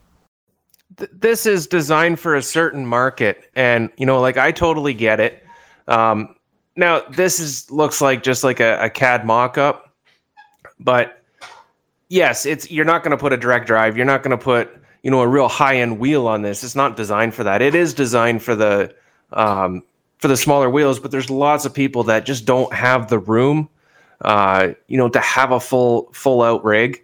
Um, you know maybe they can't even you know do something in their living room. They're, they're stuck in a certain room. And this will fit that um, and it looks almost like they have like a quick release system uh, built to you know quickly pop off your office chair so you can go from you know sim racing to to to your workspace. And i like it. I think it's a really nice little option. Obviously depending on the price point i didn't look into that. I don't want to look into that. I don't want it's to be spoiled. pla- it's just the plan. So you get for fifteen dollars Canadian, they give you the CAD drawing and what you need to do to to get to do for it. Oh, oh, okay, okay. But I mean, yeah, this this option will be really good for there. There is a lot of people that have this limitation, so more options, uh, you know, that are sound, and this this does seem to be quite sound. There might be, uh, you know, some additions you could do to make it uh, seem a little bit more stable, but I think this one would work out okay. It looks it looks all right. Now, this next one, though, is kind of along the same veins, Tony, but I think this one's a little bit better design. Yeah, yeah. So, you know, the last one and this one here, it would totally negate the use for Crocs, which, you know, it, it does upset me, but hey, we're all allowed to grow up. This one is another 80 20 uh, setup, but it is just strictly for the pedals. And it, uh, this one that we're looking at right now is, uh, you know, it's an elevated uh, stand for your pedals that has the, uh, you know the angle options to, to to move them up and down to you know to what's comfortable for you. And then uh, to the back of that it has uh, like a a piece uh, a channel piece attached by by two rods where your you know two of your desk chair wheels would would sit in. And uh, stop you from you know moving back and forth. And this one here like i love the design. I hate the price. I, I the, the price really sucks. And i don't know if it's actually would actually be worth it but uh, there again uh, you know for those people that just have no other choice this is kind of what they what they they got to play with. Um, it's a clean looking thing. It looks it looks nice and neat and uh, it looks well made so maybe it is worth it i don't know that price is a lot cheaper than than a full rig by far. Um, and this would have been really handy when I didn't have when I didn't have my rig yet, because not only would it hold the chair in place and keep the pedals steady, and my wheel was actually mounted to my desk, so I didn't have to worry about that at that time. But it also the elevated part is also very nice because it gets you closer to the GT position. Would would you be concerned looking at the way that that the wheels sit in those that tray there, um, being plastic wheels on most chairs, of breaking them? No, no, they're the the wheels on those things are, are are pretty darn tough, and there's nothing to really, uh, you know, break. I guess if you're you know overly concerned, you could kind of you know fill the gap in between the wheels. You know, put some foam in there or something just to kind of so they they can't move around. But I wouldn't be concerned about that. Yeah, this one is the better because it, with the, the one with the chain, you, still could slide to the left or right. This one, you can't go left or right, can't go forward back. So I think it wins out. Next up, our last hardware story. Uh, Max Papis Innovation shows off its new sim racing seats in their revamped sim racing series of products coming out soon. No price, but man, what a beauty! It looks like their wheel with the black and orange. That looks really comfortable compared to what I I'm would- sitting in. I would definitely purchase these as my next seat if I was going to make my own whole setup here. I would too, just because the look is just striking. I just love the look of it. And if you got a matching wheel to go with it, boy, that would be sharp. I, I know Mac like the MPIs are the orange color. I, I wish they. I wonder if they'll ever come up in different like color patterns or something like that. The orange looks good, but like maybe a blue or a red or something like that, or an all black. Well, I've never seen him carry different colors, um, but that would be interesting, like a light blue to match your frozen cactus, right? Or Pretty yellow much. to match my 83 media. So these uh these seats are ha- haven't haven't been officially released yet. They're coming soon, so we don't have any prices on it yet. So, uh, What's your guess? What's your guess? 400, 500. 650. seven seven hundred? Wow. I would say it's probably between five and seven, like you guys are saying.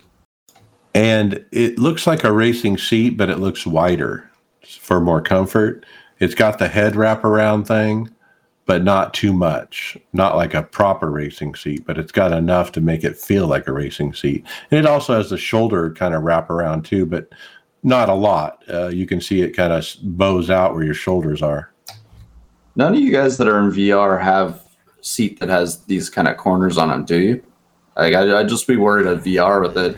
Turn your head and you slap. But I guess if we got mic- if we have microphones on it, it w- our headphones, we should be able to. It wouldn't be any different in VR. It's wider than my headset, and I can move my headset in mine. Yeah, and that, that actually is a proper racing seat. That'll that can go in a race car. So this will be good for uh, Brian in his uh, seat when it's throwing him around. He won't get a concussion or anything like that.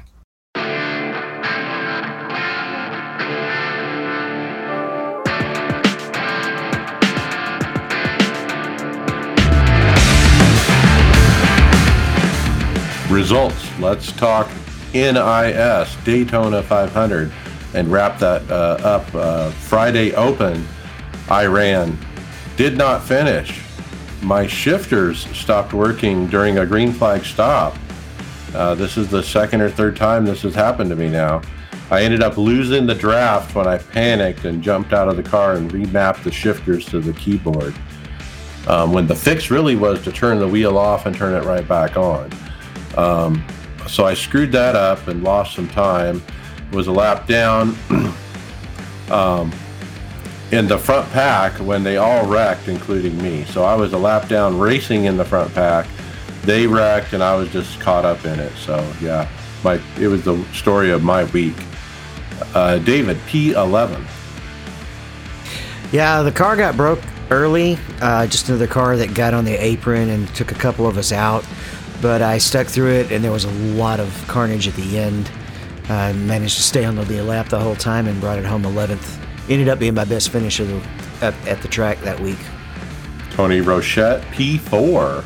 White flag and was about to pass the leader on the outside, and some asshat on the inside clipped me on the corner, wrecking me, make me want to punch a baby seal. Title idea. Punch a baby seal. Oh, Tony and his baby seals. That poor guy. He was. Yeah, that that that that race really set him off. And then Greg, you got wrecked out. Yeah, I was kind of upset about this one because we were playing the like with about 50 laps to go. We were coming up to the last pit stop that we had to do, and a lot of us were saving fuel. We were in a pack on the bottom, or in a in a straight line on the bottom. I think about 20, maybe less than 20 cars in a row. Nobody was nobody was trying to fool around. They were just saving fuel. And this guy behind me, I don't know what he was thinking, but he basically pushed me through the cars in front of me. Uh, like I like we weren't like we had gone for like 20 laps saving fuel this way, and all of a sudden he just decided that he was going to push me and push me and push, and he just kept going. He pushed me down below the yellow line, and then kept going, and then hooked me into the wall and caused the big one. And it just it's frustrating because you get I don't I don't you know I'd rather get all the way to the end and something happen, or early in the race. You know, at the 150 mark, it sucks. Well, and it's helpless. You're, I mean, there's nothing you can do to prevent that guy from doing that. and he just disconnected right away and then left and never saw anything from him and couldn't even couldn't even rebuttal or talk to him because he just left Now, Sunday Open, David, I caught the end of your race uh, on my tw- on your Twitch channel, and man, oh man, you were making some moves, buddy. P17. Yeah, you left a lot. You you you ended with a bang there, or or my engine did. Um, I was almost in position, and I I was a little too generous actually, and did not cut down on the guy and abandoned the guy who had pushed me. Uh, got caught and then left and dumped out in the middle. Got past the outside, inside. Guy bounces off the wall, takes me out. P17. But that run, uh, those last few laps, you marched from like 10th up to first, and you were you just took it from them. I mean, it was this inside, outside. I'm going to the three wide, and and you had all these great moves, and then yeah, that last move you didn't go to the bottom, and and then they hung the guy who was pushing you actually hung you out. Tough break. Then Tom also he ran that morning. Uh, got a P9, ran top five all race, and there was a little bit too much bumping and baking in the final laps. He got crashed, but still pulled off the top 10 in the 500, so he couldn't complain. And then Brian almost as well, P3. Yeah, so uh, I was running in the front pretty much all the race. Um, I led like 38 laps, um, but uh, I kind of made a. There was a yellow that came out with like 40, just over 40 laps to go. I was in the lead of the race. I didn't pit, and everybody behind me did. So, um, which was. I was going to be cutting it really close on fuel, but everybody else had fueled up, so they were going to be good to the end. And um, so when we got to we got another yellow flag with about 10 laps to go i went in and topped off my fuel i came back out in third place uh, behind uh, two guys who didn't have to pit and, uh, you know we just kind of like stayed in line to the end and uh, it was just a three group breakout so um, i couldn't i just couldn't get make any moves to get around those two guys in front of me. Um, you know, the la- last ditch move I could make was uh, only get to side by side with the car in second place. So uh, it was a good run, though. I had a lot of fun, and uh, you know, third place, I'll take that. So you really think if you made a different pit call there, you might have had a better finish? Yep. If I made a better pit call, I, I think I would have won because I was I was a little bit fat. My car was in better shape than those guys. I didn't have any damage. They might have had a little bit that was slowing them up, just a touch. You know, if we were running side by side or something like that, they got out of the draft. And I was in I was in the lead right before that uh, last next to last yellow flag when I stayed out, and. Uh, I thought I had enough fuel to the end, and I don't think I would have made it even with that last caution. I don't know who did the set or who was responsible for our set, but I got to tell you, it was spot on. I mean, we didn't have a problem with the set. No, it was good. I used the one that uh, that we raced with Adam the weekend before, so uh, it, it worked really good. was that the pay to win one? Nope, that was an RKM set. Oh, that was the other one. All right, Sunday fixed. I ran, got pole position. All right, at least I got something this week. I led many laps um, in the early run. I was top five, basically just riding. And then lap 117, the top two tangle and take out the field. So first and second place wreck each other. I'm running like fourth, I think, at the time, and got just caught up with, you know, I just can't catch a break and got through Daytona 500 week without a win, and I'm kind of bummed about that. But uh, what can you do? Brian, P11. Yeah, so this was a Sunday night fixed. Um, I, again, I was uh, able to stay up in the front of the, of the race the whole way. Um, a lot of cars uh, that were on the lead lap towards the end had some damage. I was pretty much clean. Um, and then Mike jumped on. I had a little bit about about 20 laps to go in the race. Um, we had just had a yellow. Um, we were restarting, and I was in uh, on the outside on road two, so I was in fourth. And uh, I was able to push up through the through the uh, cars that were in front of me. I got to the lead. Uh, you know, we're probably about 18 laps to go now, and uh, and, and Mike was with me. There was a car that was a lap down, and he was. We were. The pack was like three, two, two and a half wide at this point, running around trying to jockey for position. I was in the lead, and a lead lap car was uh, way off the pace going into turn three and was just right on the bottom, right in the middle of the racing line. I checked up to go around him, to get on the apron to go around him.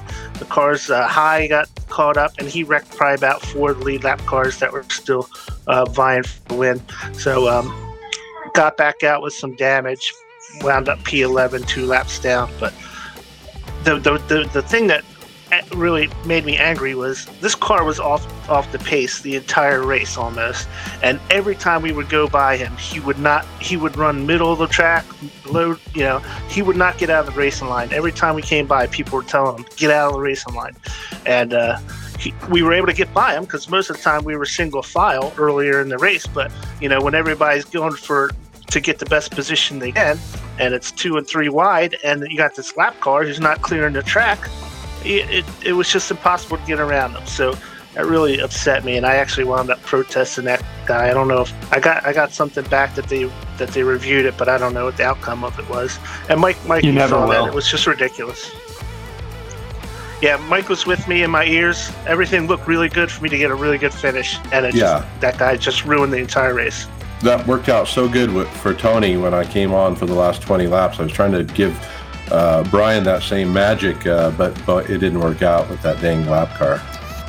could have uh, what happened to me my 500. I um, I had a qualifying issue loading in, so I couldn't qualify, and I started. Oh, where did I start? I'm looking at right here. I started. I'm looking. Started 20th, right next to Elliott Sadler. We, I wasn't even out of third gear in the trioval, and someone downshifted instead of going into fourth. And I ended up spinning through the infield, not even into fourth gear the first lap, and I've already got damage. And that made it for a long race. I ended up P17, three laps down. And you only did the one start, huh? Yeah, I only do one start a week. I run I run trucks in the Xfinity too, so So real quick, Mike, uh, you saw what happened in that race. Do you think that was something that was protestable? I don't know. Is it- can you protest stupid? I mean, that's really what it was. Um, in the context of everything else that happened in the race with that same guy, probably. Just that event alone, probably not. You have to look at the context of he's been doing it the entire race, you know. Right, and I did mention that in my protest that he had been told many, many times to please clear the track. You just There you hope go. that somebody else did it so that it kind of helps you out there, Brian. All right, let's move on to this week, and we're at the Roval at Daytona. Uh, Wednesday Open, David P23. Yeah, Put 23 uh, started off even further back. Uh, some attrition gave me some positions and was just slow in the top split. Uh, a lot of these guys can get this stock car around that track better than I can. I just cannot translate the speed that I see in the Ferrari compared to the to the speed. And yeah, Greg's raising his hand, but you're not turning 51s, okay? Not yet. We'll see what happens. I have not focused it at all this week. I've been doing what I've been doing some other stuff. So you blew up, right, Greg? Let's talk about that. Yeah, the I don't know what happened in my um my race because I got loose I was early. I had driven up into the top ten, and then I got real loose, and the I, I kind of fell back into the twentieth when I got, got loose in one of the corners, and and then when I got back with those guys, I was trying to make my way through the field again, and one of the guys just spun sideways in front of me, and going into turn the first turn, you know, when you're committed to the corner and you're at the speed that you're at, um, I just couldn't turn it. I couldn't turn it to get away from him, and I kind of clipped into him, into the side of him, and started going around. And when you get onto that backstretch and you start revving the motor, I just I just saw the uh, the uh, temperature just skyrocket. And by the time I got to the other part through the bus stop, and it went way into the red, and then and then she popped. Okay, and I ran, and I almost didn't run um, until David suggested a gear change late, uh, right before the race, and that really saved my race. Uh, the gear change made it where I wasn't spinning out the car uh, under throttle. It seemed like every time I was trying to get it up to speed, I would spin out a lot, and so I couldn't even get around the track without wrecking. But after the gear change, I wasn't wrecking and I was able to get around. So I started 34th. I actually choked my Q laps. Uh, so I was like dead last, um, but made my way up to 21st by the end. So I'm really happy with that result. And uh, heck with that, I'm probably going to even try to run Friday. Yeah, that gear change is essentially basically what I call the safe set. You know, like VRS puts out a safe set sometimes in some of the sports cars. Uh, and I was having the same problem. If I was going down into first gear, I just can't get the power down smoothly, and I'd, I'd, I'd wiggle. I usually wouldn't spin, but I'd wiggle enough that it really cost me a lot of lap time. Uh, so I cranked, I shortened the gear so much that I could just come out of second gear, out of the horseshoe, and everywhere else, and got better results. I did notice in today's race that a couple of the guys were, were getting a better exit out of the horseshoe, but I was still running the same times, and then they all spun out right in front of me. So call it safe mode, giving up a little bit of pace out, of the horseshoe, but it, overall, I think it it made me safer and faster. No question. I would have never finished that race if I hadn't changed the gear. There's no question. Uh, Tony Rochette, man, what a run. P4. He started fourth, stayed out of trouble and clean. Thinks this is the first ever road race I've ever had with 0X, and it was bottom split to boot. So well done. Today you ran, David, uh, P17. Yep, P17, a uh, little bit better result. Same thing. It was a top split, and I forgot to check and see if I got more points on that or not. Um, I'll take a look at that in a second. Bobby ran as well. He didn't put in his result. Um, don't I think remember he said how he did. 17th, if I remember correctly. Oh, that's right. Yeah, we because we ran the same spot. Okay, moving to leagues, Fast Track Sim Racing League. Yeah, you skipped official. What do we do in official? Uh, three wins at Montreal in in the Euro, not not in A Open, in, in the Euro Sprint series. I put that in the wrong place. Sorry to glance over three wins, but man, that's pretty cool. I didn't put my results in, but um, the, I've been, like I said, I'm running Class C Open and B B Open all year. I started fourth in Truck Open this week and finished fifth, and then I started from the front row in second in the B Open, and I finished fifth in that as well. So hopefully, we keep doing that. Nice run. All right, now we'll do league. Uh, Monday was Fast Track Sim Racing League. I ran DNF, uh, but that was not the story. I actually started 17th. I got the lap, the lead by lap eight. I led the most laps, stayed in the top four basically with about 25 to go. I was the first on the outside lane, pushed by Josh Campbell. Uh, basically, got turned going down the back straight. Uh, he was pushing on the right corner of the back bumper, and it just hooked me to the right. Um, I was really holding a straight line too. I don't know what I could have done differently, but I've raced with Josh a lot um, in various leagues recently, and um, he's got a great team over there, and he's a great driver, and so that's very uncharacteristic of of uh, that happening. Um, I have no problem racing with him or having him push me, but uh, yeah, we both got wrecked out, so that was a bummer. We ran Eucora as well Thursday night. Uh, the set had a point where it would just snap loose on you if you weren't careful at Miami, and that's what happened to me. I was uh, disappointed with how fast I was that in that run anyway, because I like to think I'm better in the ovals than I am at the road in this league. but I still managed to bring it home P13. And I did the same thing. I actually spun uh, the car as well, doing the same thing you did. Um, there was a reset though, so luckily I was able to take that, but I still ended up hitting the wall several times and ended up causing a late caution. I was pretty embarrassed, but P15. Brian ran a OBRL Oka or Arca. Pronunciation's on point today. I was gonna say you were making fun of Mike earlier. yeah, so uh, Monday night was the ARCA series at the OBRLs. It was at Dover, and uh, I got a P17, which uh, was terrible. I um, actually uh, screwed up on my qualifying lap. I hit the wall on uh, on both laps. So um, yeah, so I didn't get a qualifying time in. I started towards the back, and uh, you know, so I kind of just had to push a little harder to get towards the front. I was coming off a of turn uh, turn four, I think it was, and uh, I was going underneath a car.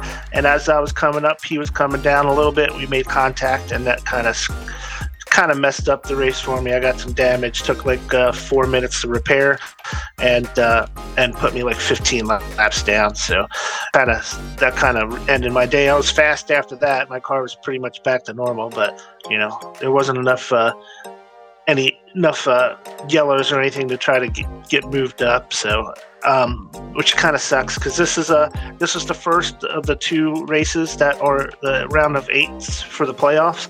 So uh, I'm actually in sixth place going into the next week, which uh, I would have to get into the top four to continue, and I don't think that's going to happen at this point.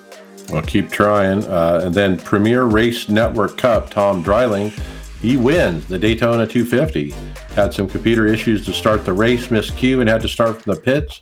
Was able to work my lap back. Then on a late race restart, was able to take the lead and not give it back. Moves me to the playoffs. Now time to get more playoff points. And final thoughts. Adam Josselyn, what do you got? Um, just uh, ready to get this Daytona, last Daytona race over and uh, get on to Homestead and get get to get to the normal grind of the normal ovals. Um, if can't get a win, top fives. That's all I want. That's right. Let's get the regular season on underway. Daytona's been a bust. GridFinder is your go to source for finding your next sim racing league. Currently home to over 450 leagues across all gaming platforms and across 10 different racing sims, including over 80 iRacing leagues. Filter your search by racing sim, car class, race day, and region. Finding a league to fit your schedule has never been this easy. Visit www.grid-finder.com to find a league or upload your own. Grid Finder Gridfinder.com. The home of online sim racing leagues. Brian Maccubbin, final thoughts. Uh, so I'm going to race the uh, Bathurst uh, 12 hours with the OBRL team. So uh, I'm looking forward to that. That's going to be cool. Um, I think we're going to be driving the Lamborghini. So um, I'll be practicing on uh, Mount Panorama next two weeks. And then um, I just wanted to mention uh, last week I, I uh, we welcomed Tyler Williamson as our new Tifosi team member. Well, it wasn't wasn't right after that that his wife came down with COVID and she's been really sick. Uh, his son got it, so it's going through his home. I don't think he's got it. He hasn't tested positive yet, but he's been kind of isolating. He hasn't been able to do anything because he's got two kids that he's taking care of all by himself and working from home. So, uh, best thoughts to, to Tyler and his wife to, to get better real soon. And we look look forward to having him back on the track with us. Yeah, I hope they get better soon for sure. All right, David Hall, final thoughts. Yeah, Tyler had really been uh, coming onto the streams and being a kind of a team cheerleader there there when he first joined. I was enjoying that. Somebody's gonna Uh, watch. Well, you know, it was great. It was like a hundred percent increase in my viewer count, man. It's one more Well, than I have. like, I like watching your stream because I can see how the set's going. Because I only run, run one race a week, and you run like thirty. Pretty much. but I haven't been able to stream at night lately. We've been we've been under a heavy snowstorm here in Arkansas. I'm sure you've heard how bad Texas got hit. We've got about 12 inches of snow. Everybody's stuck at home, so even more people are streaming. And around prime time, the the internet's just getting a little bit too shaky. And if I have the stream going, I start lagging out really bad, and everybody disappearing on the track. So I haven't haven't been running the evening streams the last couple of nights. Um, I, I'm really frustrated with with sort of with how slow I am at it compared to the other top split guys in in the uh, at the Daytona Roval. Uh, I'm only missing about a second, I guess, compared to where Greg averages, though I'm hitting 35s as well.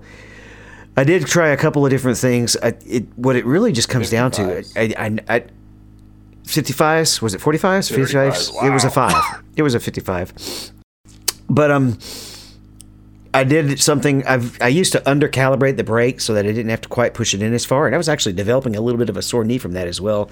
So for the last for the Thursday race I recalibrated it where I pushed it down f- full force and I have I have very little throw on the on on the brake. Did that and after a couple of laps of getting used to it and not just completely missing the corner, it it not only helped the knee, but it helped me not lock the brakes up as much. Made, but I still cannot. I still just can't get on the throttle. So I've gone ahead and ordered the the the throttle damper hydraulic kit to to slap on there too, and see if that can help smooth out the throttle. Because I know the braking points, I know the turns. Um, it's just I cannot apply the model the throttle the throttle smoothly enough to to to get on the wheel as and get going as quick as the other guys around me. Now, David, when you calibrated your uh, the pedal, your pedal, brake pedal that way, did you change the what? What do you have your uh, in sim brake? What is a linear or whatever it is multiplier set at? Is it at, set at zero? It's at the default for the Fanatec recommended, which I think is it's zero. supposed to be zero. So that's, that's the one thing that'll help your braking too. If you're going to use the pedal all the way, is zero. Yeah, I, I had not, I had not changed it. I had just under calibrated it a little because I had the wheel so stiff that I was just trying to not have. I was trying to have it have less travel, but at that point in in road racing in the stock car, you just have to feather the brakes so much because it, otherwise it, you'll snap it when you're trying to trail brake it. You can get a lot. You can put a lot more trail braking into it with a Ferrari than you can with a with a Cup car. Well, and you said that you're you're you're in the you're in the top splits, but you're a top split um, IMSA driver or Euro driver. You're it kind of changes now that we're in the Cup Series stuff is switching over. It's it's I wouldn't be a top split Cup driver either. I I just um, it, it's more it's different that way, right? Like it's that you're being thrown Well, in there because your iRating's high because of the roadside of driving the Yeah, high, and I'm not- downforce cars. and I'm not top split when I'm over in IMSA because those guys are 6,000, 7,000. But the top split road iRating has been 2,300 average. So we're, you know, and I'm at, I'm at 2,200 because that's about what I run in, in the Ferrari and, and in the LMP. seems to me that we haven't really drawn a lot more European type or, or the more road drivers this week than I thought we would. Like since the road license is is kind of translating over, I thought we would attract more. Actually, there was quite a few of them, quite a few new names in that in that race with the higher, but still not 6,000, 7,000 guys, but there was a lot of 2,000 and 3,000 guys. Yeah, but but you might not notice them. They could be NSIS guys that are oval. You, you kind of got to watch their ovals and road to see where they would split out too, right?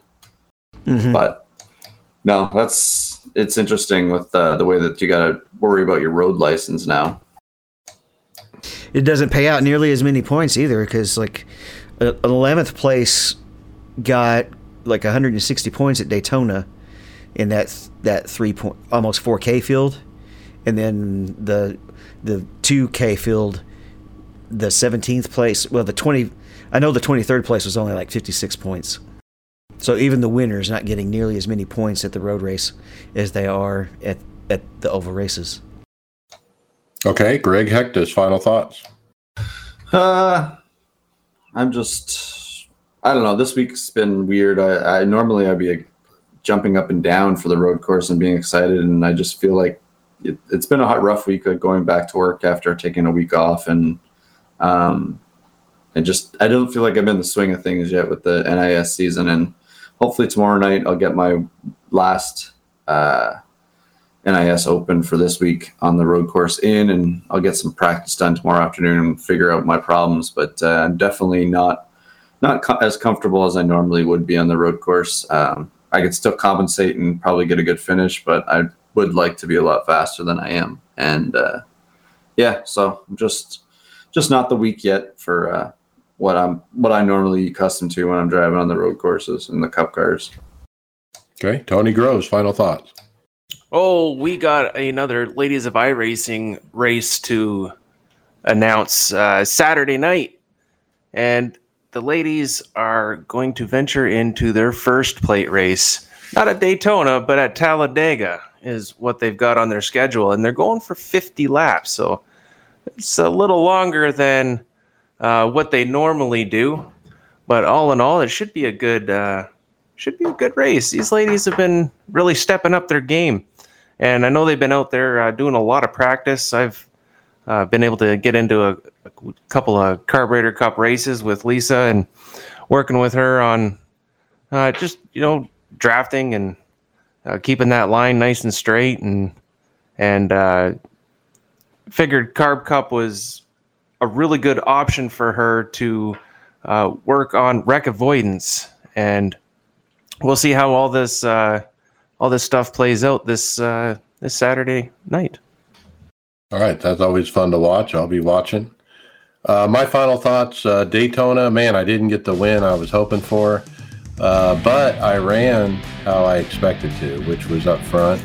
I can't tell you how many laps I've led this week. Um, it's been kind of crazy, um, and then to run really well in the fast track sim racing uh, to come up to the front right away and to stay up there through most of the race, to be in position near the end before I got wrecked, uh, about ready to win that thing. Man, I'm really proud of that, um, even though I don't have the result to speak for it. But that's kind of the way racing goes, and we'll move on to next week. I'm looking forward to Homestead already. Let's get the regular season underway, and with that, we'll see you on the track. Later.